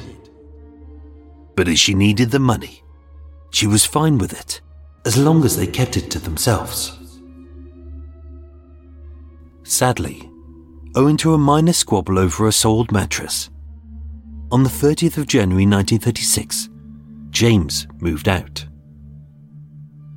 But that same day, Dorothy Neary moved in, meaning Marie didn't lose any income from the loss of rent.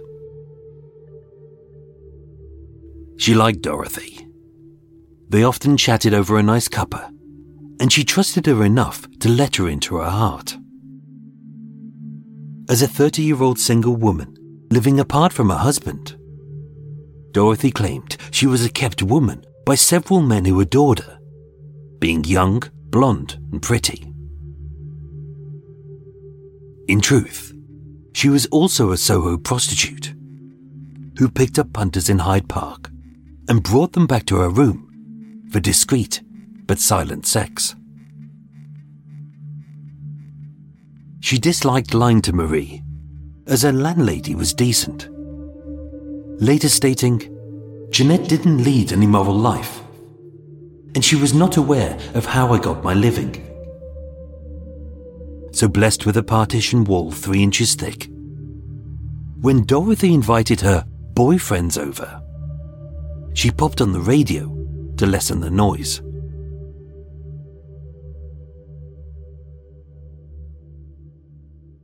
In her final weeks alive, Dorothy proved an invaluable companion to Marie.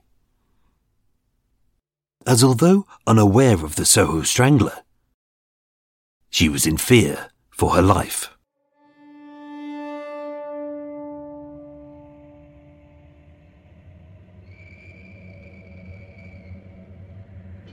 On Thursday, the 9th of April, having been to Great Marlborough Street Police Court to apply for a summons. Marie asked Dorothy to escort her to the Astoria Cinema on Charing Cross Road. She was frightened. She asked me to wait in the queue with her, as she was visibly shaken and terrified of a man who she knew from her unspoken past, who was back. Dorothy confirmed he is a Jew. I know him only as Mr. Cohen.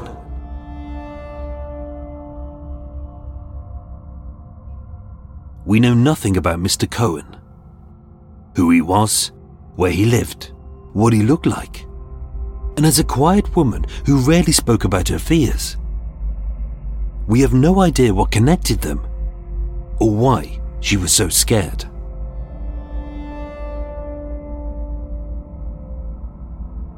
Dorothy said she called him my Jew man, stating he had once helped her out in the past. But now he was broke and was calling in debts, whether a few pounds, shillings, or pence. Being afraid of Mr. Cohen's retribution, Dorothy would state, She asked me to stay in during the evenings for protection. And together, they devised a code. If the Jew man came to see her and she became frightened, she would drop something in the kitchen. And then I'd go in and see her.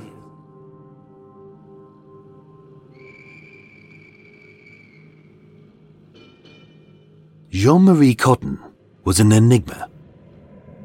An unremarkable woman with a mystery in her past. She was a moralist who let her room to prostitutes and homosexuals. A lady of no known criminality who owed untold moneys to a violent man. And seen as little more than an inoffensive little French brunette who worked part time as a cleaner. Bafflingly, she was enduring stresses and threats on all sides of her life. But why? Was she hiding a secret? Running from the truth? Or was she spinning a lie?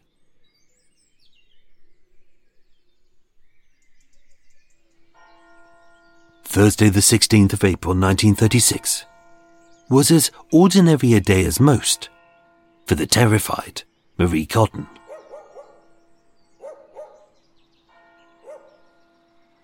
At 7 a.m., she awoke and dressed in a mishmash of old clothes. A red jumper, a spotty blue dress, a pink coat, black shoes, black stockings.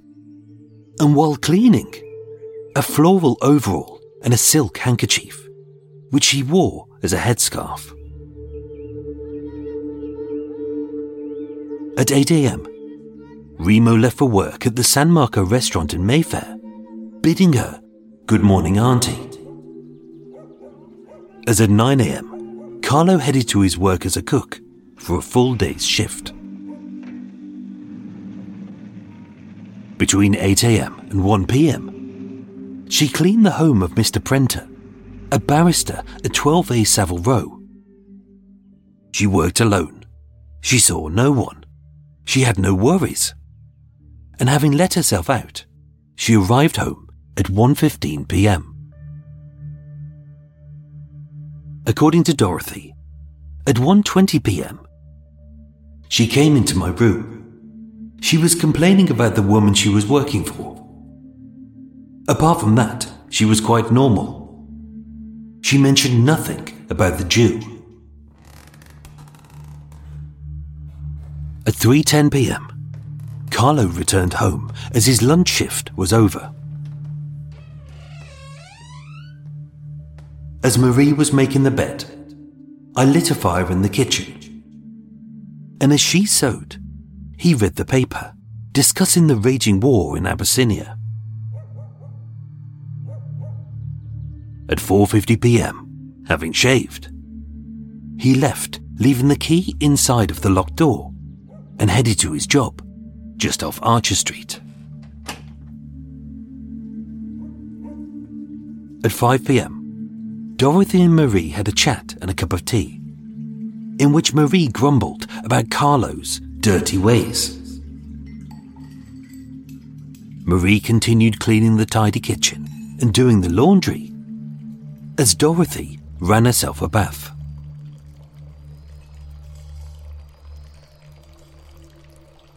That was the last sighting of Marie Cotton alive.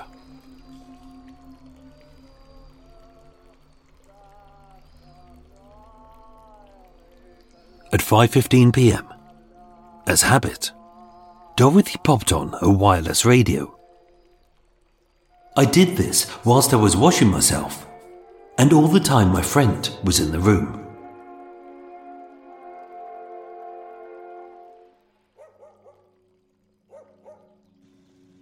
That night, Dorothy had planned to see Brahman Alban, one of the several men who kept her, a phrase she used to disguise the fact that she was a prostitute. From 6:15 p.m., Brahman waited on the opposite side of Lexington Street, facing Dorothy's window. I waited for her to open the curtains, a sign that it was safe and at 6:35 p.m., she ushered me up by the street door. They stayed in a room, making love with the radio on. And according to Dorothy, I heard no unusual noises, nor did I hear anyone enter or leave the flat.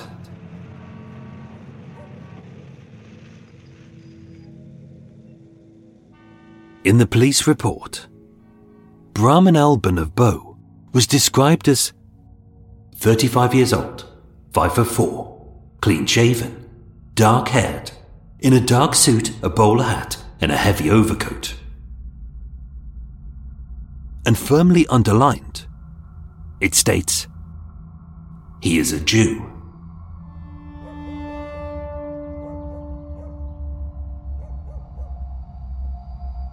At 7:30 p.m., with the sex over, the radio off, and Brahman having departed. Dorothy went to Marie's door.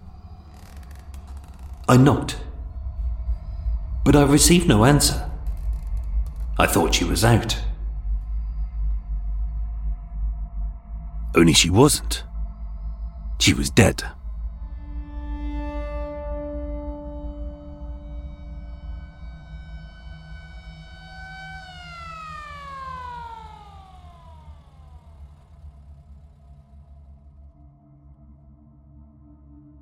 At 9:30 p.m., Dr. V.F. Morcos of Dean Street certified her life as extinct. PC's Horner and Brown secured the scene. And with CID notified, Chief Inspector Sharp, Divisional Detective Inspector Burt, and Police Surgeon Dr. Charles Burney arrived. The same doctor who had attended the death of French Fifi. As before, the crime scene was assessed methodically. As the only entrance to the flat, the door showed no signs of a break in. It had been locked from the outside. And of the three keys, Marie's was found at the foot of the first flight of stairs. The gas light was off, but with money in the meter, someone had extinguished the light before they had left. In the bedroom, only accessible via the kitchen, the wardrobes and drawers were untouched. Nothing was missing or disarranged. And the police report stated everything appeared to be in order.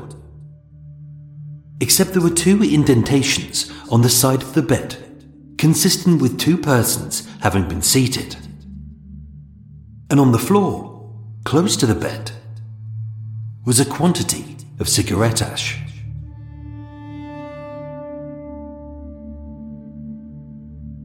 The kitchen was equally as orderly, with a set of dusters, a bucket of water, and a pile of freshly cleaned clothes, as Marie may have left them.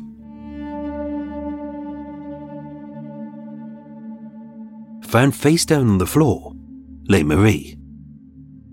Her time of death somewhere between 5:30 p.m. and 7:30 p.m. Like French Fifi, there were no witnesses, no fingerprints, and nothing to connect anyone with the crime. It was a brazen, motiveless assault in a well lit room with open curtains and neighbours nearby. Likewise, Marie's death was initially confused with a different motive. As with Fifi strangled by her own stocking, which was hidden by a jumper. Marie was strangled using her own scarf, but being tied with a less reliable granny knot rather than a half hitch. It had slipped up and over her chin.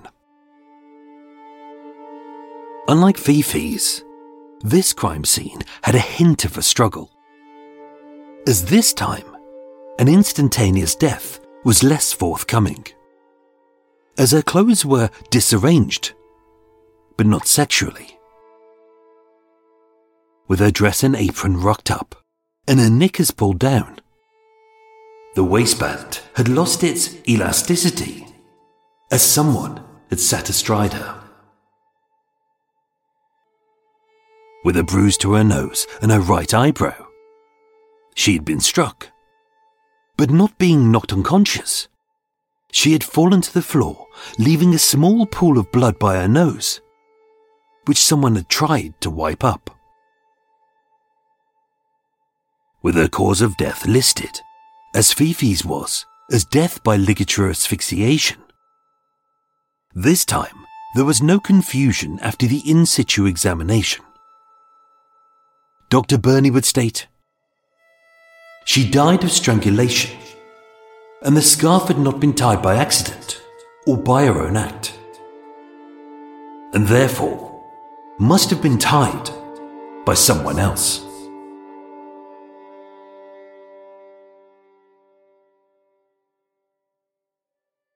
backed up by a full autopsy, Dr. Burney would confirm that Marie Cotton had been murdered.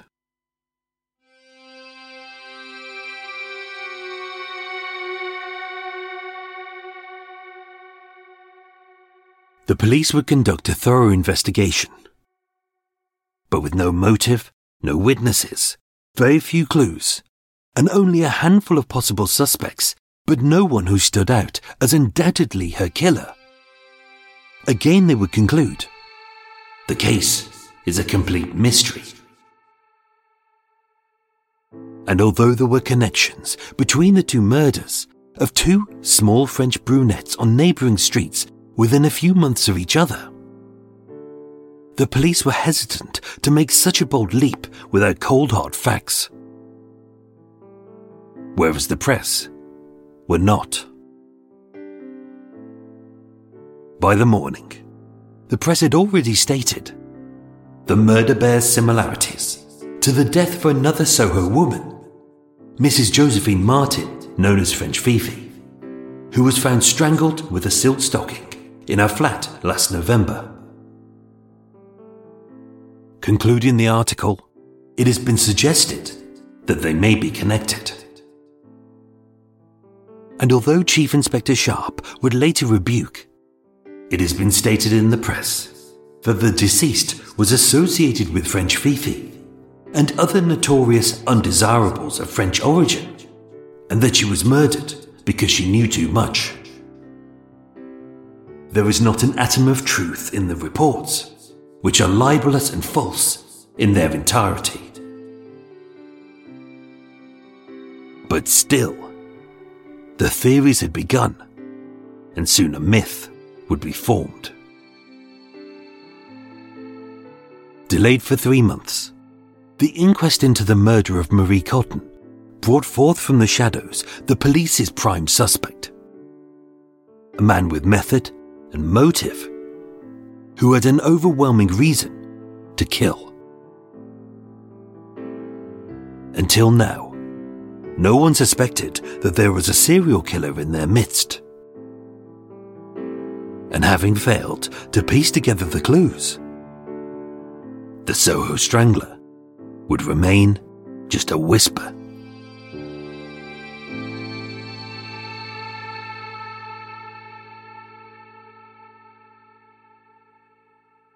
Part 4 of The Soho Strangler continues next week.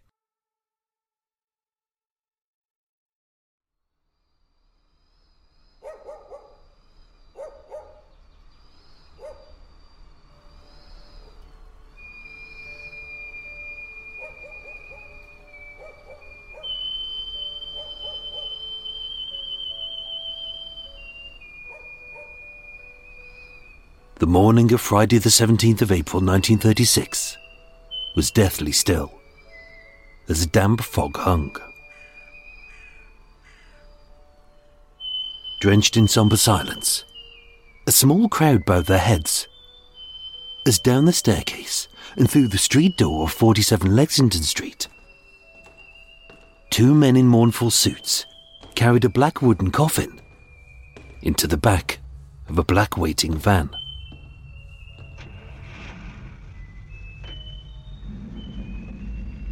Word had quickly spread across Soho that Jean Marie Cotton had been murdered. Strangled in her own flat with her own scarf in a motiveless attack by an unknown killer. Fueling the fire. That day, Marie's murder was headline news in many national newspapers. Hastily recycling any salacious tidbits, whether fact or false, to get the scoop. Many, like the Daily Mail and the Leicester Evening Mail, both went with Beautiful Woman Murdered in Soho. As it's faster and cheaper to copy and paste from a press release than it is to dispatch a reporter to do their job. And having already connected a few of the dots, the Nottingham Evening Post went with Second Beauty slain in London.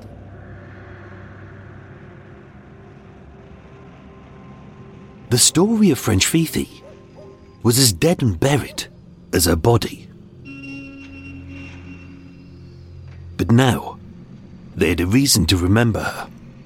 New flat riddle for Scotland Yard. Is there a link with Stocking crime? Both victims strangled and French. Overnight, the unremarkable deaths of two forgotten women had gained notoriety. But only because their murders had sex, death, mystery, and a faceless killer who stalked the shadows. Focused on speed rather than accuracy, the press bastardized the facts. Fingerprints of killer found at murder. Only they actually belonged to the first PC on the scene. Police took away bloodstained door, which was wrong as the pool of blood about her nose hadn't splashed nor spread. And 14 pounds found in cupboard, which was entirely false, as according to Carlo, nothing was missing, not even a penny. The very next day, the Evening Standard quoted Superintendent Walter Hambrook as stating, This case cannot be associated with the ordinary class of murder, which in the minds of the newspapers and its readers put the deaths of Marie Cotton and French Fifi upon a pedestal.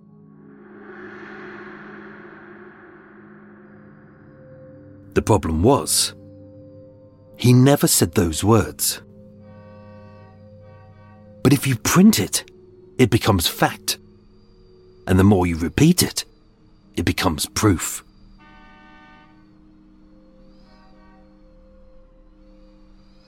The death of Marie Cotton would have been as unremarkable as it was forgotten. And yet, as gossip brewed, a myth about a strangler in Soho began to stir.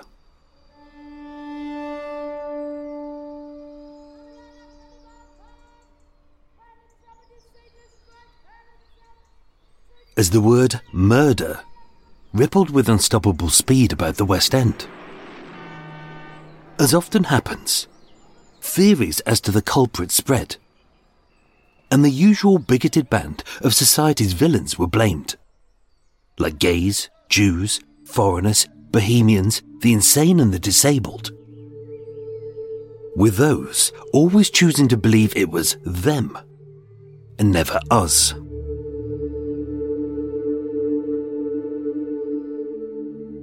Every witness had a theory as to who had done it. But just like the crime scene, the police were methodical.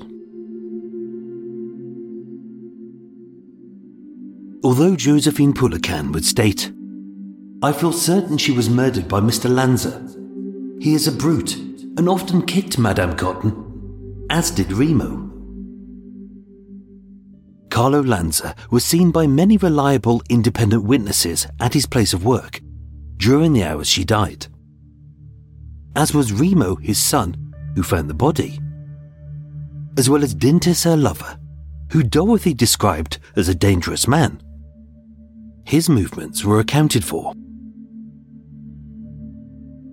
Last seen alive by her lodger, Dorothy Neary, who was having sex in her room a few feet away with her Jewish boyfriend when Marie was murdered.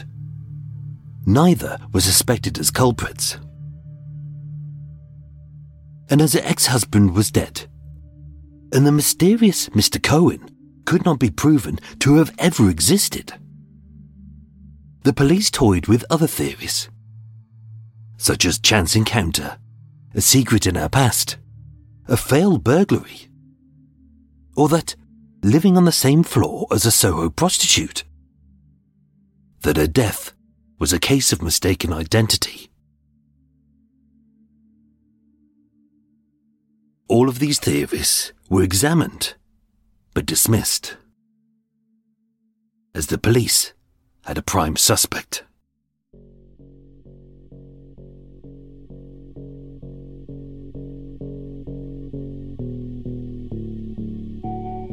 It's hard to pin down who he was, as he riddled his life with so many lies.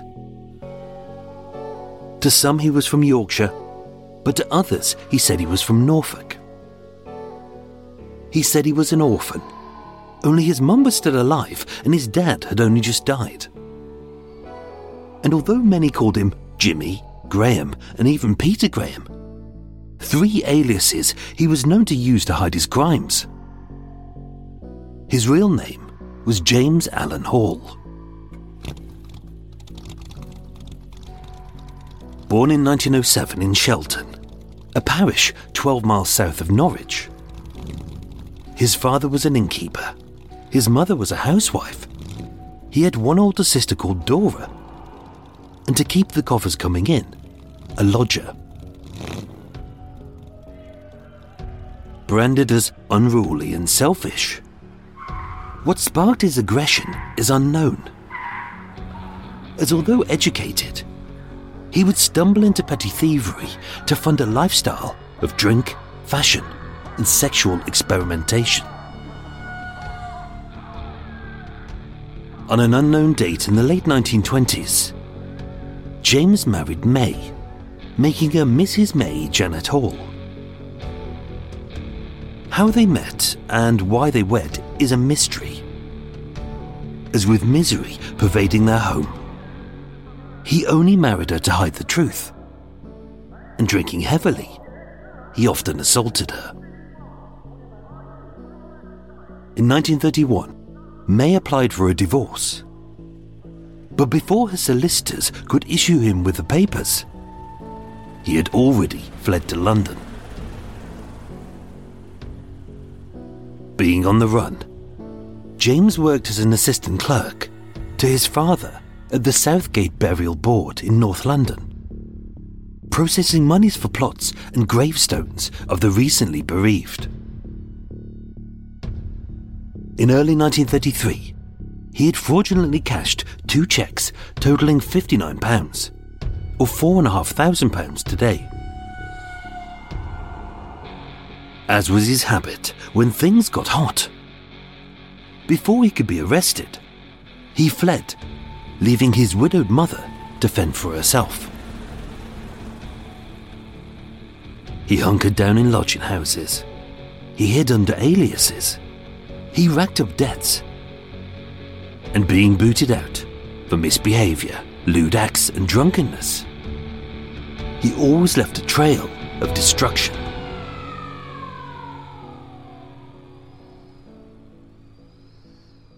Drink, sex, violence, and money. Four words which were hardly the calling card of the Soho Strangler. A killer so calm and controlled that he never left a single witness, nor piece of evidence as to his identity.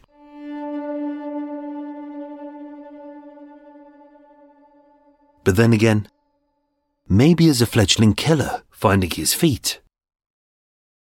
His lack of capture was as much down to luck as it was to his cunning.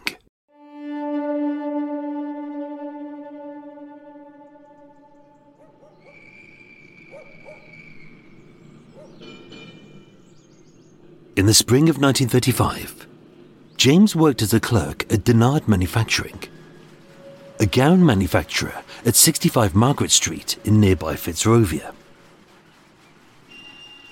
On the 3rd of October 1935, having interviewed 20 applicants for an intern role, with all being young, slim boys, he hired 18 year old Donald Ross, the one he fancied most.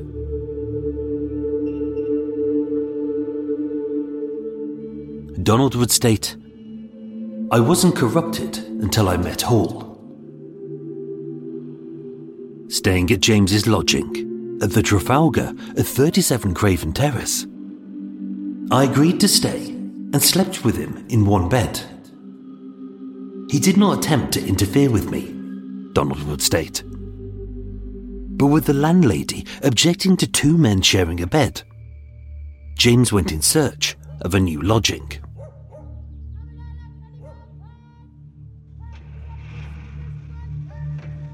On the 15th of November 1935, James spotted an advert in a newsagent's window. Single room, £1 7 shillings a week, plus room cleaned and sheets washed. J. Lanza, 47 Lexington Street. It was affordable, discreet, and with Soho having a long history of tolerance towards homosexuals, this could be their little love nest. Moving in the next day, the small front room was furnished with a dresser, a table, a bucket as a toilet, and a thick double mattress with fresh bed sheets every two weeks. For the money, it was comfortable. And although they had to share a bathroom, Donald would state, we did not get food in the house, as they had no access to the landlady's kitchen. According to those who were there, James Hall the lodger got on well with Jean Marie Cotton, the landlady. She was quiet and didn't bother them. He paid on time and rarely spoke to her. Donald would state, I never heard him have any quarrels with her, nor did I hear him ever threaten her in any way. As a moral woman who didn't like his immoral ways. In private to Dorothy, she would openly call them Nancy boys.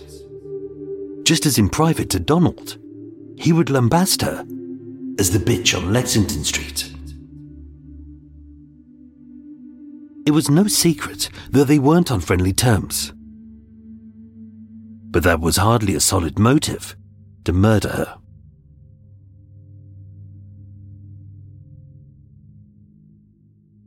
As suspects go, compared to Carlo, her violent partner, Dintis, her absconding lover, or the mysterious Mr. Cohen, a man so threatening that he had made her physically shake.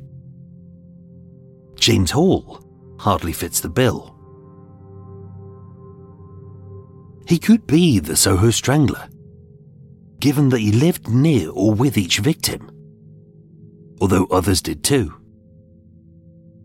Given that he had a history of violence against women, but only against his wife. And given that he used aliases and short term lodgings. And yet, who wouldn't if they were on the run for check fraud? If he was the Soho Strangler, maybe these murders were merely failed robberies. Maybe he did them in a drunken haze. Maybe he had a split personality. Maybe they weren't sexually assaulted as James was gay.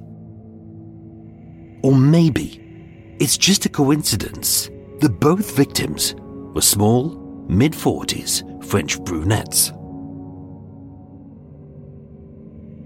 James was the most unlikely suspect in the search for the Soho Strangler. He wasn't a punter, a pimp, a ponce, a white slaver, a gang member, a foreigner, a stranger, or as the press's chief suspect, a Jew. And yet, the police hadn't got it wrong. They weren't searching for a serial strangler stalking Soho's sex workers. They were simply seeking the most likely suspect in the murder of Jean Marie Cotton. And that was James Allen Hall.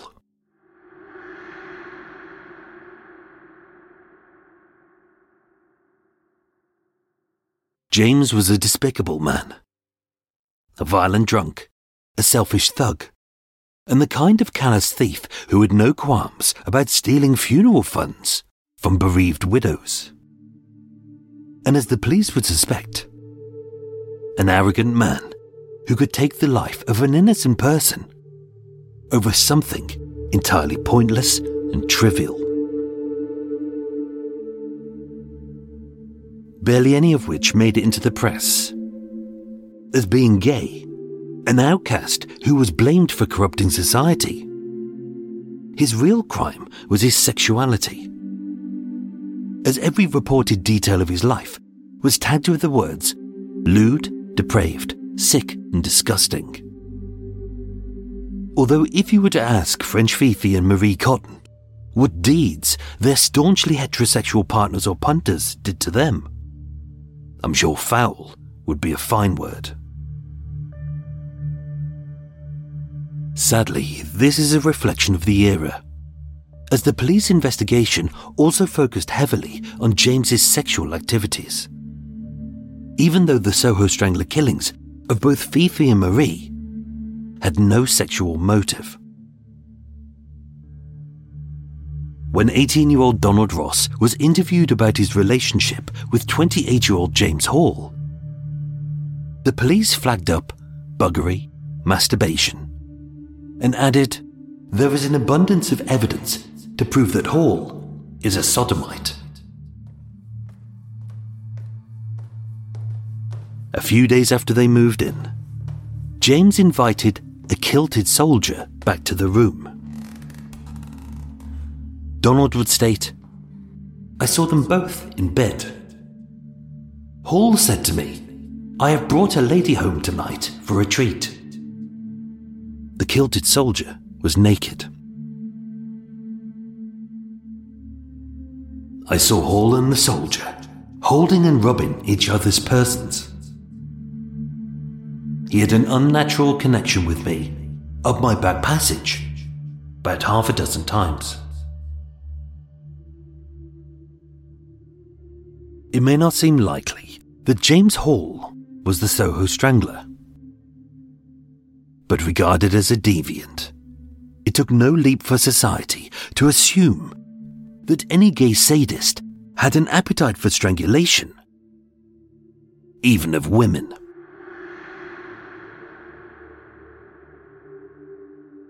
So, putting the Soho Strangler aside for a second, was James Hall a killer?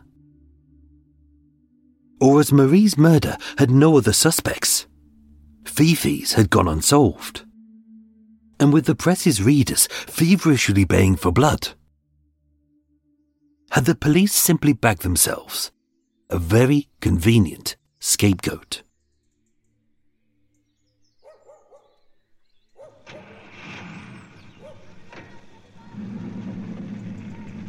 A few days before the 30th of January 1936, while Marie was cleaning James's room, she spotted stains on the bed caused by excreta, semen, and Vaseline. Not wanting to cause any fuss, she left a note. Donald would state, Mrs. Lanza spoke to me about this matter. She was not upset with me, and as far as I know, she was not unpleasant to Mr. Hall. dates vary. But on Saturday, the 8th of February, James quit the lodging. And as a very literal dirty protest against his landlady's perceived intolerance, with her nose wrinkling in disgust each time he called his boy darling or sweetheart. James took the half full bucket of pee and plop and tipped it over the fresh sheets.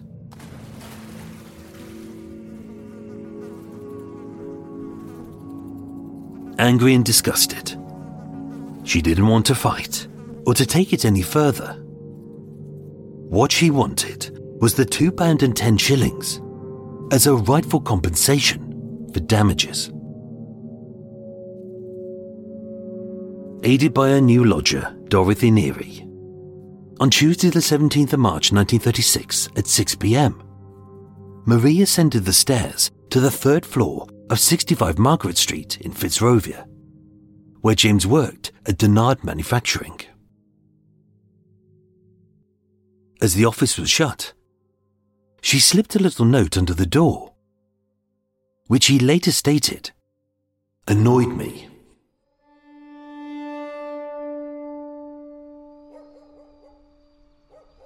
Hoping to resolve it amicably, they communicated by letter.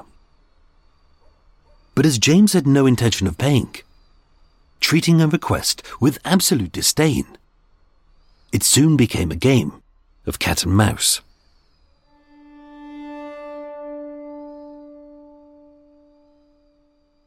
Thursday, the 19th of March, James wrote Dear Madam, I'm sorry I was not able to call, but business made this impossible. As regards this evening, I already have made plans. Perhaps you could call me tomorrow night at 6 pm when I shall be in. But to call before that time will be of no use as I shall be out on business. Hoping this will be convenient, yours faithfully, J. Hall. She called, but he was out. Saturday, the 21st of March. Dear Madam, if you let me know the amount, I will see what I can do in the next few days. I enclose an envelope for your reply, as it is useless to keep calling me. As soon as I hear from you, I will give this matter my immediate attention. Yours faithfully, J. Hall. She did, only he didn't. Sunday, the 22nd of March.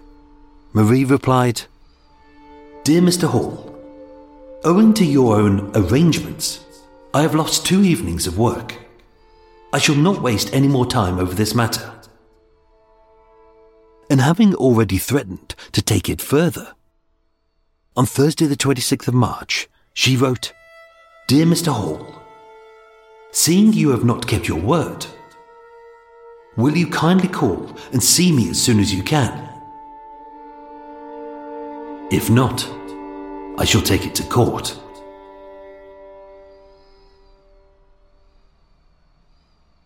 For anyone else, a soiled mattress would amount to a minor misdemeanor and a paltry fine.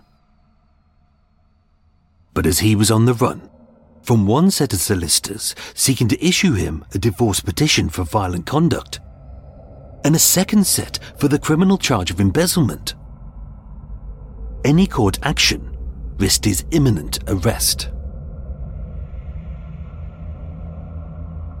Unwisely, having chosen to pay her nothing. On Thursday, the 9th of April, the same day that Marie was shaken by the fear of the mysterious Jew who hunted her, known only as Mr. Cohen. Marie and Dorothy handed in an application for the summons of James Allen Hall a Great Marlborough Street police court.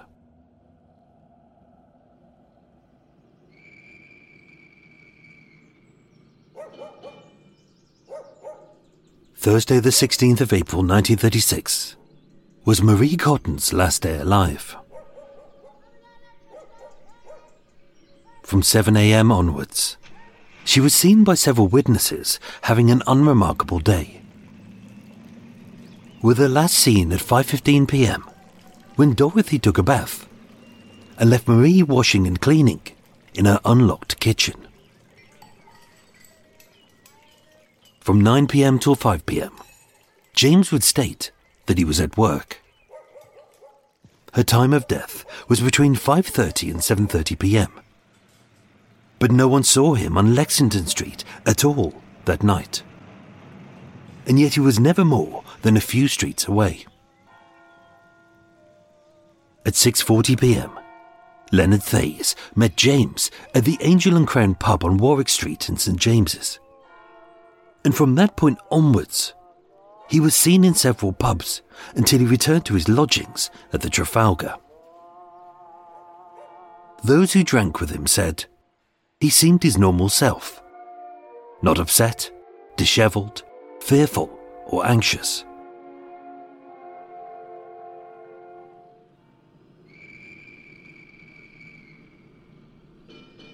There was nothing suspicious about James's actions on the day of the murder. And yet the following day smacks of a man living in fear.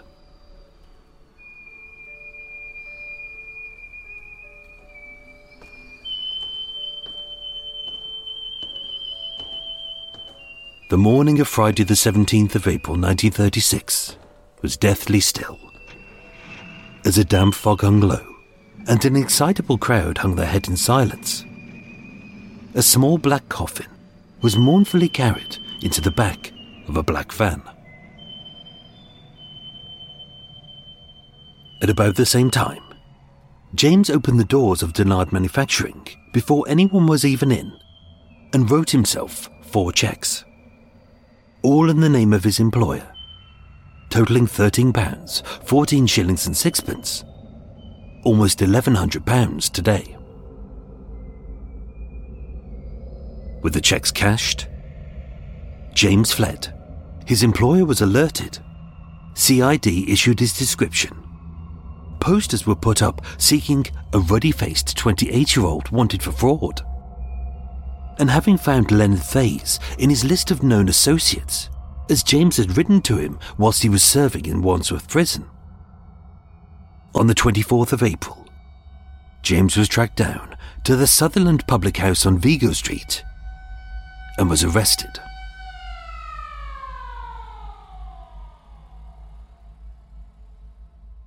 But did he flee because of the court summonses?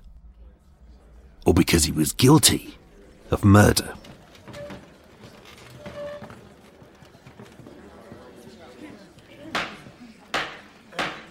On the 29th of June 1936, James Allen Hall was tried at the Old Bailey.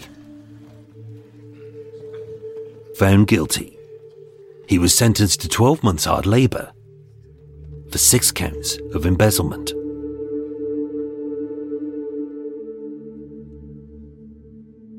Delayed for three months, the inquest into the death of Jean Marie Cotton was resumed on the 9th of June 1936 at Westminster Coroner's Court. With her cause of death certified as ligature strangulation, Dr. John Taylor, the pathologist, stated strangulation could not have been self inflicted. With police divisional surgeon Dr. Charles Burney confirming there is no suggestion of her having been hanged. Police had identified two indentations on the side of the bed and cigarette ash, which pointed strongly to someone having entered the flat who knew her. But with no fingerprints, no witnesses, no clues, and no confession by the police's prime suspect.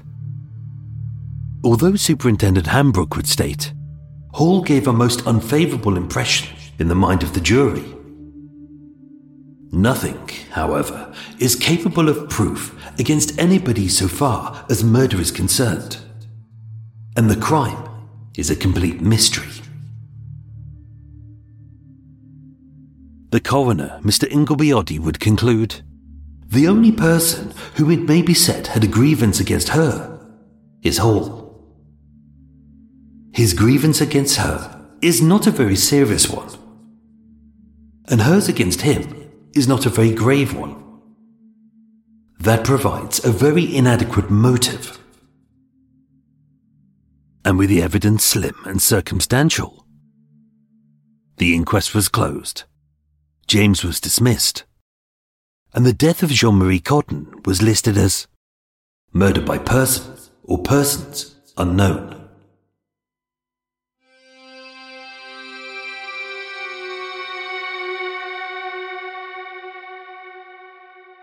With two women murdered over five months across a few streets in Soho, and with no clear motive or suspects, the police were at a loss as many accused them of grasping at straws. With no answers to the question, how safe are we? A panic began to spread. As the sinister idea of a serial killer stalking Soho streets had been planted in the eye of the public, the press, and its readers. In its day, Jack the Ripper was not an instant sensation, as some of his early victims were dismissed as merely unremarkable events or one off incidents of fallen women, many of whom would be forgotten. And yet, all it took to create a sensation was a panic, another murder, and a name for the pieces to be put together. Three streets east, and three weeks after the murder of Marie Cotton, the Soho Strangler would strike again. This time, another prostitute in Soho, strangled to death by an unseen stranger in her own bed. But whereas, although the deaths of Fifi and Marie were initially mistaken as a suicide and an accident, owing to how serene the crime scene had seemed, this next attack could not be confused with anything but a horrifying murder as the walls, the floor, and the door would be saturated and dripping in his victim's blood. Had the killer lost his usual cool and composure? Had his mania given him a taste for blood? Or with the press having almost ignored his two previous murders? Did this serial killer crave a public's attention? By May 1936, only one man was on the people's lips, and his name was the Soho Strangler.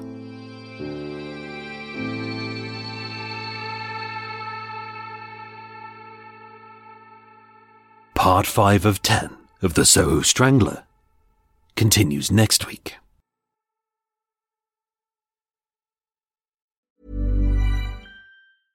Imagine the softest sheets you've ever felt. Now imagine them getting even softer over time. That's what you'll feel with Boll and Branch's organic cotton sheets. In a recent customer survey, 96% replied that Boll and Branch sheets get softer with every wash. Start getting your best night's sleep in these sheets that get softer and softer for years to come. Try their sheets with a 30-night guarantee. Plus, get 15% off your first order at bollandbranch.com. Code BUTTERY. Exclusions apply. See site for details.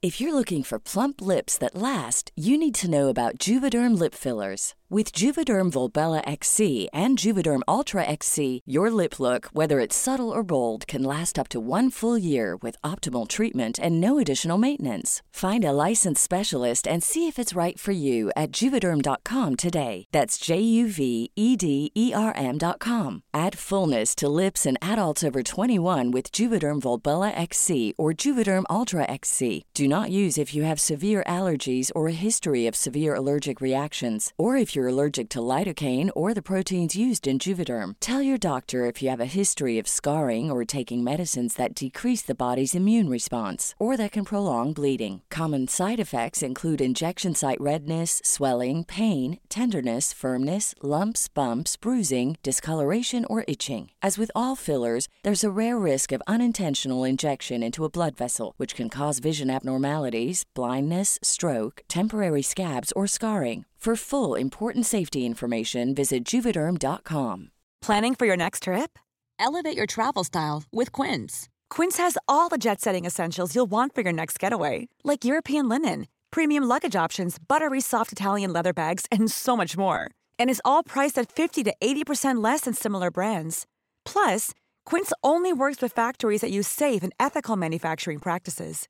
Pack your bags with high-quality essentials you'll be wearing for vacations to come with Quince. Go to quince.com/pack for free shipping and 365-day returns.